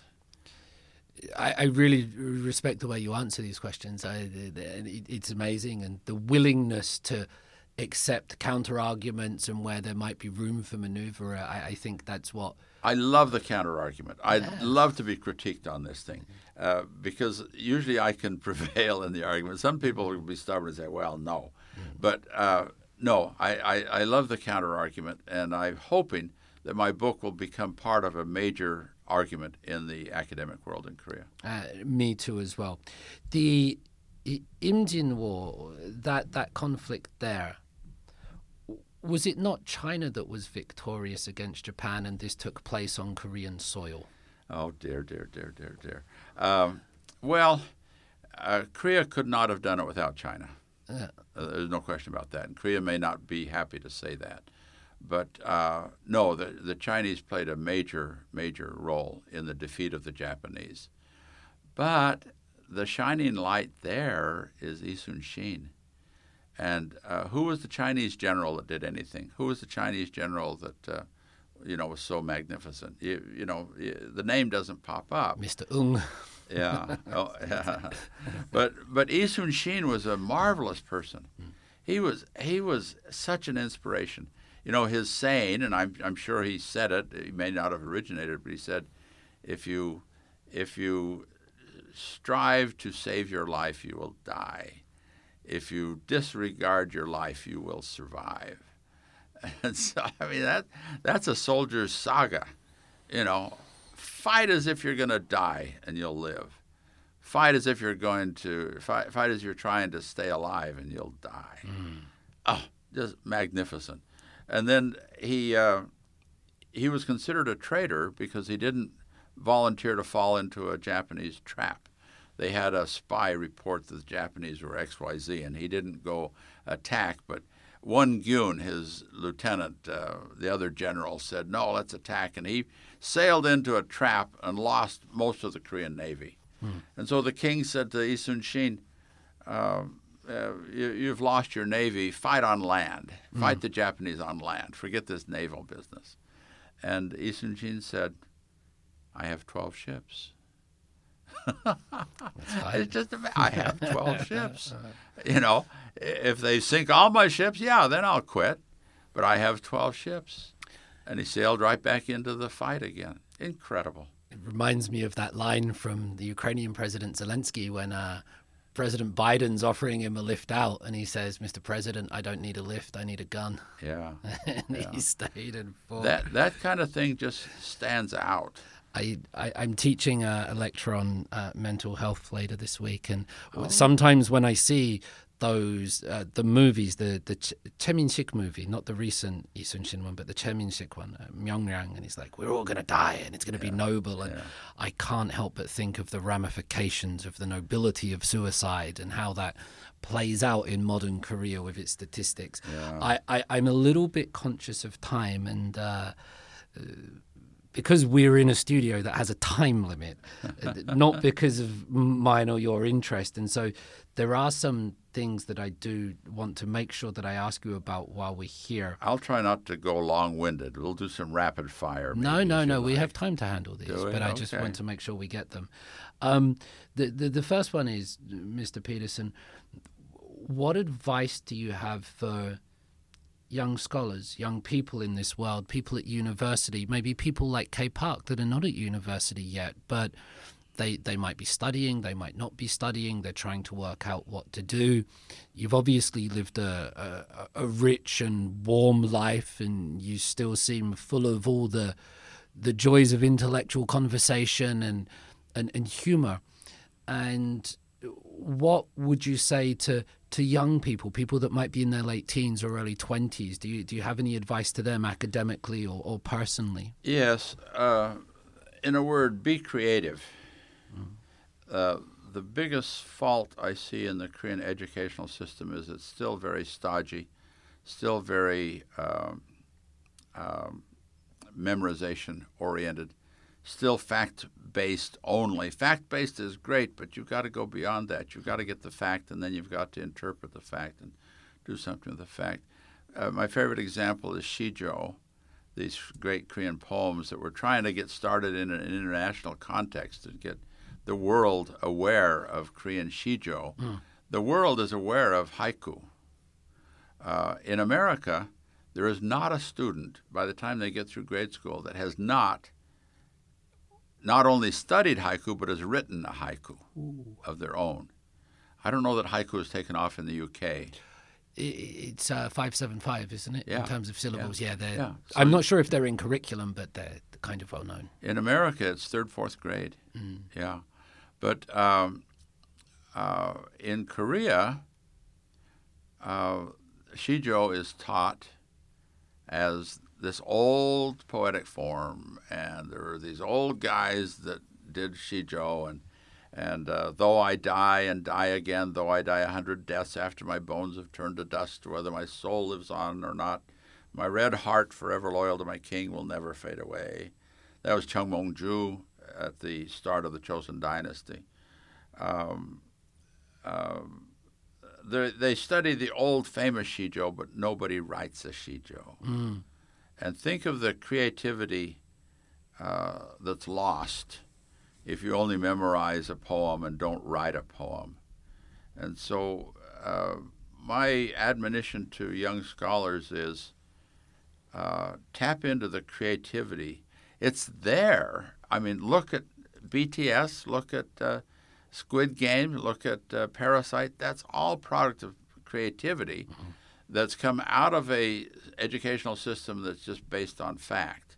So take your fact based and then ask yourself, what does this mean? What are the ways of looking at this and interpreting this? And if I look at it this way, maybe you can look at it differently. What what is that? You know, so this creative give and take, I think, is uh, an important thing for a student to to look at, not just to make sure they've got all the facts. I mean, who cares how old Sun Shin was when he died? I can't tell you how old he was right now, but uh, you know, he he was in the prime of life. Uh, I can tell you, Yul Gok was 49 when he died, a fairly young man. But uh, uh, no, uh, the fact doesn't matter. Uh, you've got to build on the facts. You need to know the facts. Facts are great. You know, you don't want to have all theoretical stuff. That drives me nuts. Uh, in fact, the way my brain is structured, everybody's brain is different. Everybody's structured differently. My brain is structured that I cannot do philosophy. I can't do it. It just drives me nuts. You know, who cares? I, I, I do the philosophical impact. I do I do look at where uh, the uh, Confucian society functioned. I'm interested in that. My brain can understand that. But we've all got different brains, and uh, who can say that one's is better than the other? Uh, Einstein was considered a joker and a goofball and, and early on, and nobody took him seriously. But uh, you know, the uh, uh, you, you've got to do what you've got to do, and you've got to find your own creativity. And so, my admonition for young students is be creative Mm. and take the basic facts you've got, but do something interesting. Do something interesting that's never been done before. Write a shijo. Right? Write your own shijo, and writing your own shijo might be uh, producing a webtoon or, or writing an essay that goes beyond the facts and finds the answers deep or inside. sing or sing your shijo, Sing your shijo, yes. or do something do something creative. Do something that's never been done. That uh, I don't know if Korean students are taught this, but and I don't know if UK students are taught this, but American students believe that they can do something that nobody else can do. Hmm. Every American student thinks that they can be the best in the world at one niche, hmm. whatever it is. Are UK students taught that? I've been in South Korea for nearly 20 years, so my knowledge is more. I spend all my time with South Korean students these days, and the, the impression that I would get here is that you don't stand out. It's better to, you know, be the stable, get the stability, and if you don't try for something. And so many students in my class where they're asked to analyze, they're asked to subjectively interpret objective facts. That's part of the methodology. So many of them struggle with it because they'll just produce an objective report or a, a, a repetition of the They want to know what the right answer is. Yeah, exactly. It is changing. I, I will say that so many young people now are curious and intelligent. Although in your answer, Shijo is a metaphor. It is Yeah, a metaphor for a, for a, for a dance or for a song or, or for anything it For the might whole be. range of creative activity. A, uh, a f- a physical formula, a biological construction. It might be anything. yeah. When you asked me about a haiku, I said five seven five immediately, and then you uh, you beautifully performed uh, a shijo from the start of the Chosun Dynasty about a, a man dying a thousand deaths and the heart still going on. Are you able to very quickly explain the structure? Is it is it syllable based or is there is there a pattern? It's, it's syllable based. It's syllable based. It's uh, flexible syllable based. Hmm. It's uh, three lines with four segments in each line, and each of these four segments has four beats or three beats. Mm-hmm. And the last line has to start with three beats, Hmm. and then it breaks the four into five, six, seven, or eight, Hmm. and then returns to three and four again at the end. So there is a pattern. It's flexible. but Absolutely. There is a there is a pattern. Do you know David Fields? No. David P. Fields. He he wrote a, a, a good book on uh, Man called Foreign Friends. He's a historian. I, I want to say Wisconsin, but that might be wrong. I'm sorry, David. but he often writes shijos on, on the internet. Oh, really? I- I- yeah, so didn't really, he does. Yeah, uh, that's why I wondered. I thought you might, but he often writes shijos, and he's like, "Here's my shijo for this week," and uh, he's, he's a member. Look him up and see see what his shijos is like. But Yeah, well, thank you for the tip. You know, uh, when I was uh, post uh, graduate school, when I was uh, dissertation writing, uh, David McCann, my colleague, was also writing his dissertation, and he he was frustrated that our advisor, Professor Wagner, hmm. is famously slow at responding. Hmm. You know, he burrows in and he doesn't answer the the letters or the letters back in those days. So David figured out he'd write a shijo to to Professor Wagner, who then would feel compelled to write a shijo back, and then he would answer his letter and say something back. So. Again, creativity. Who'd have, who'd have thought of such a thing? I, I love it, and and and creativity as well. I, I don't know if you remember, but at the start of this conversation, you were using some very creative verbs. I think you were saying zombieing or samurai, samurai, and things like this. So, um, young people, please shijo your life. Yeah, yeah. shijo is a verb. We Yeah. have that uh, shijoing things. Um, I, I I love the creativity, despite. Uh, the advancing years, and that's why I love asking these questions. Um, perhaps You keep talking about my advancing years. An older person, you know, an older person doesn't think he's older. what do they think? They think they're younger.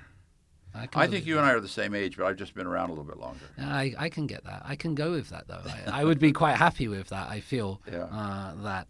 Uh, I, I- feel that connection in our conversation, Yeah, by the way. indeed. Um, but I, I, I did want to ask you this question, and, and and feel free to pass if you don't think it's appropriate. But as you age and as you get busier in your retirement, I, I, I find that a remarkable thing. Uh, Do there's two parts to this question. Does your perspective or understanding or how you see the world change because of age? And, and the second part, which is as as you get older, do you do you ever think about death? Does it scare oh, yeah. you? Yeah, it, it scares me. Yeah, um, yeah. Death scares me, but I hope that when I'm ready to die, I'm ready to die. That I that I'm not afraid of it. My mother-in-law was a great example.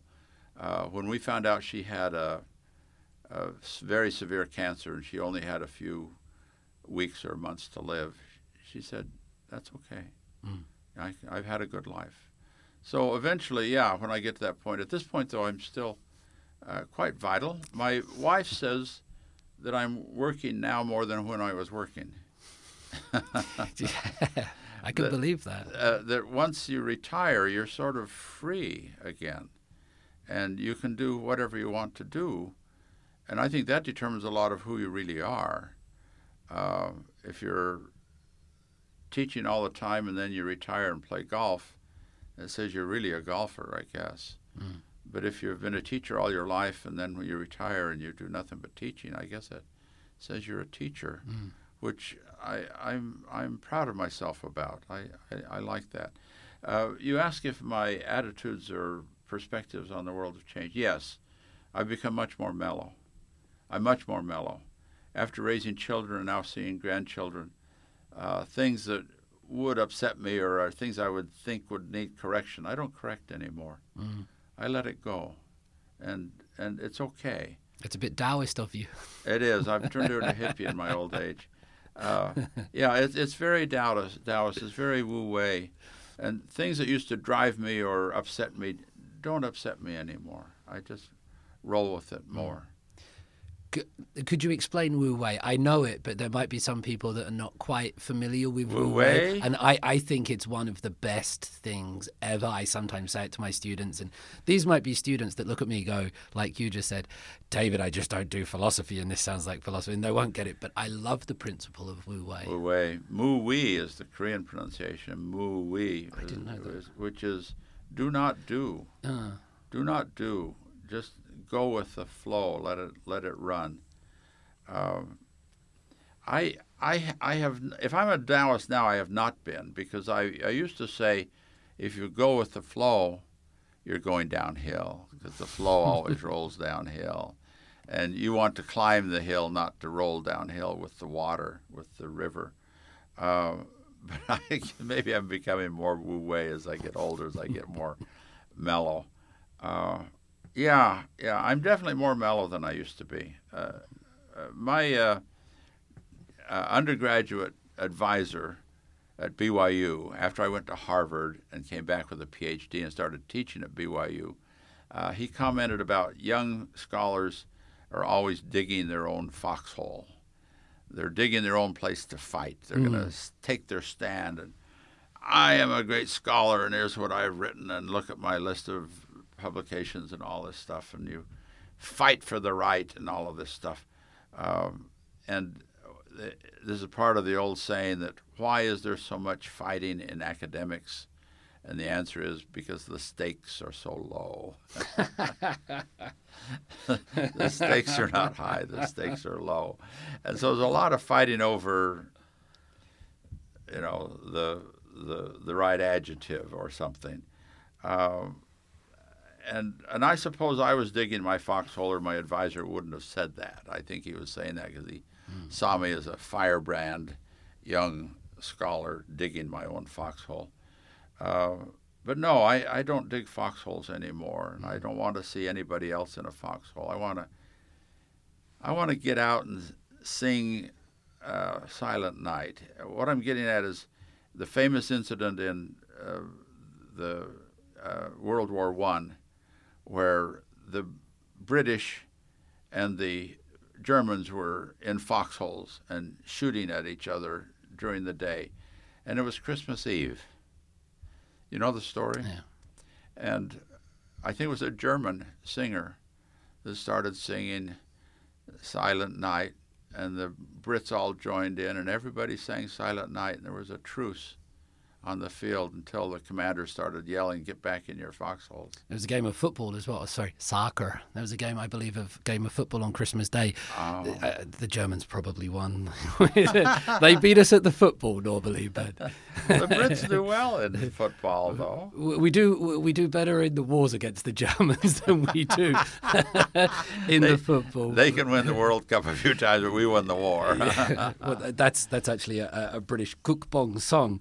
Um, I, am so surprised. That I, I love the idea of Wu Wei. Just to touch on that before the foxholes, because you know, if you want if you want something done, don't do it. It, it. The great leader doesn't lead; they just let the other people do it. You know, mm-hmm. there's this idea: if you push everything left, it's going to go right. There's this pendulum swinging, and sometimes you've just got to let the waves flow and go with them. And and sometimes there's this great push and desire to do something, but whether it's unintended consequences, the cunning of reason, you end up achieving the opposite of what you go out yeah. to do. And so Wu Wei sometimes says, let go of those desires and uh, impetuses, and you'll get what you want.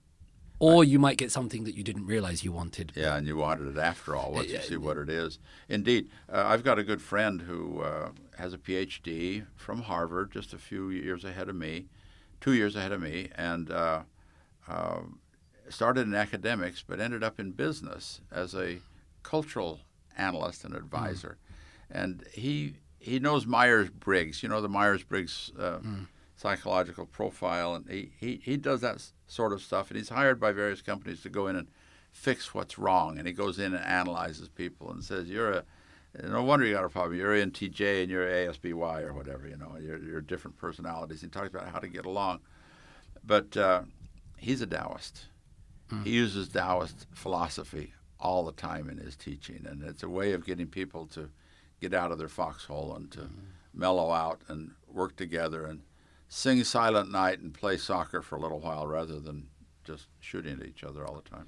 Academia has so many foxholes. It's absolute, absolutely surprised me just how um, aggressive and hostile some people can be, yeah. even in our little field of Korean studies. Yeah. It's yeah. it's sometimes even more traumatic than working in media, and and I do both. But the the hostility. Are you aware of how popular MBTIs are now in South Korea? No, they're so popular that that's all students want to talk about.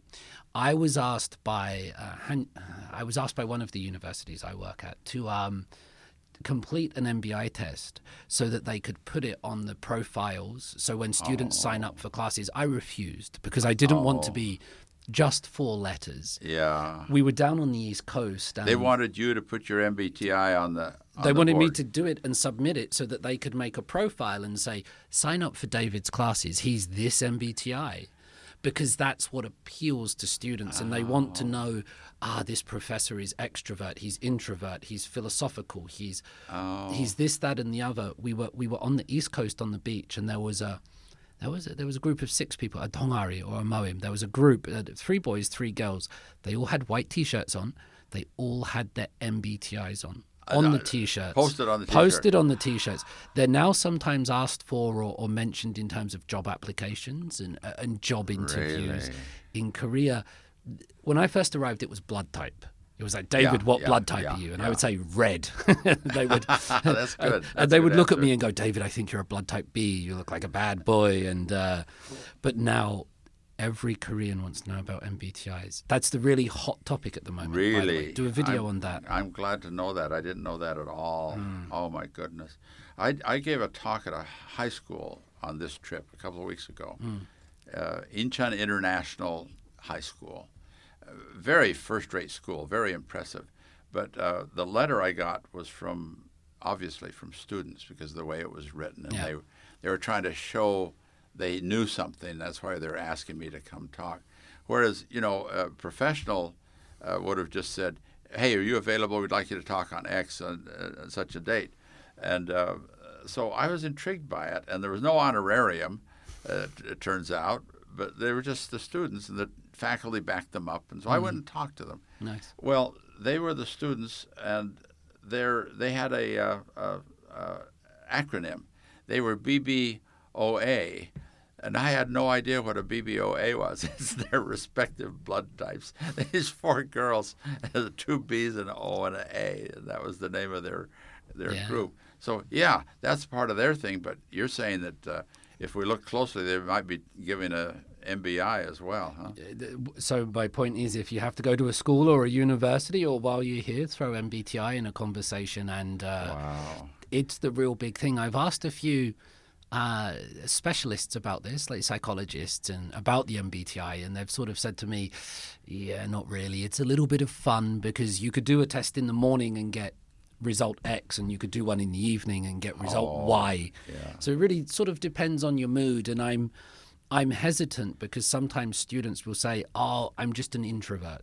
That's my MBTI. That's what I am," and that that pigeonholes them, doesn't Yeah, it? If it they does. believe they're an introvert, say they're an introvert, Yeah.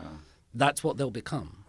Well, my friend who does MBTI for a living has made a few million dollars at it.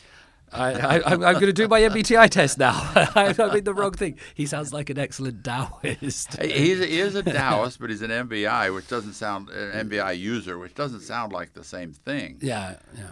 But uh, he's a smart guy. I just love to pieces. Really a great guy. Paul, my friend Paul. Hi, Paul. I, I'm, I reckon that camera probably turned off about two hours ago. I realised I forgot to turn it on silent mode as well. So I was expecting phone calls or all sorts. Oh, Um, mine beeped a second ago. I turned this one on silent, but I forgot to turn this one on silent. this, I, I think we've probably just about covered everything. Have we missed anything just before we wrap this up? Oh, thanks for plugging my book. Uh, it was really fun to talk about that. And thanks for allowing me to talk about my views of the world, my experience in Korea. It was really been a fun gig. Thank you. There is no honorarium like the Incheon School, but um, it's it's been great. Thank you very much. Thank you very much. Appreciate it a lot. Bye bye. And relax. You Woo! don't you don't do a on on on uh, uh, greeting and a farewell.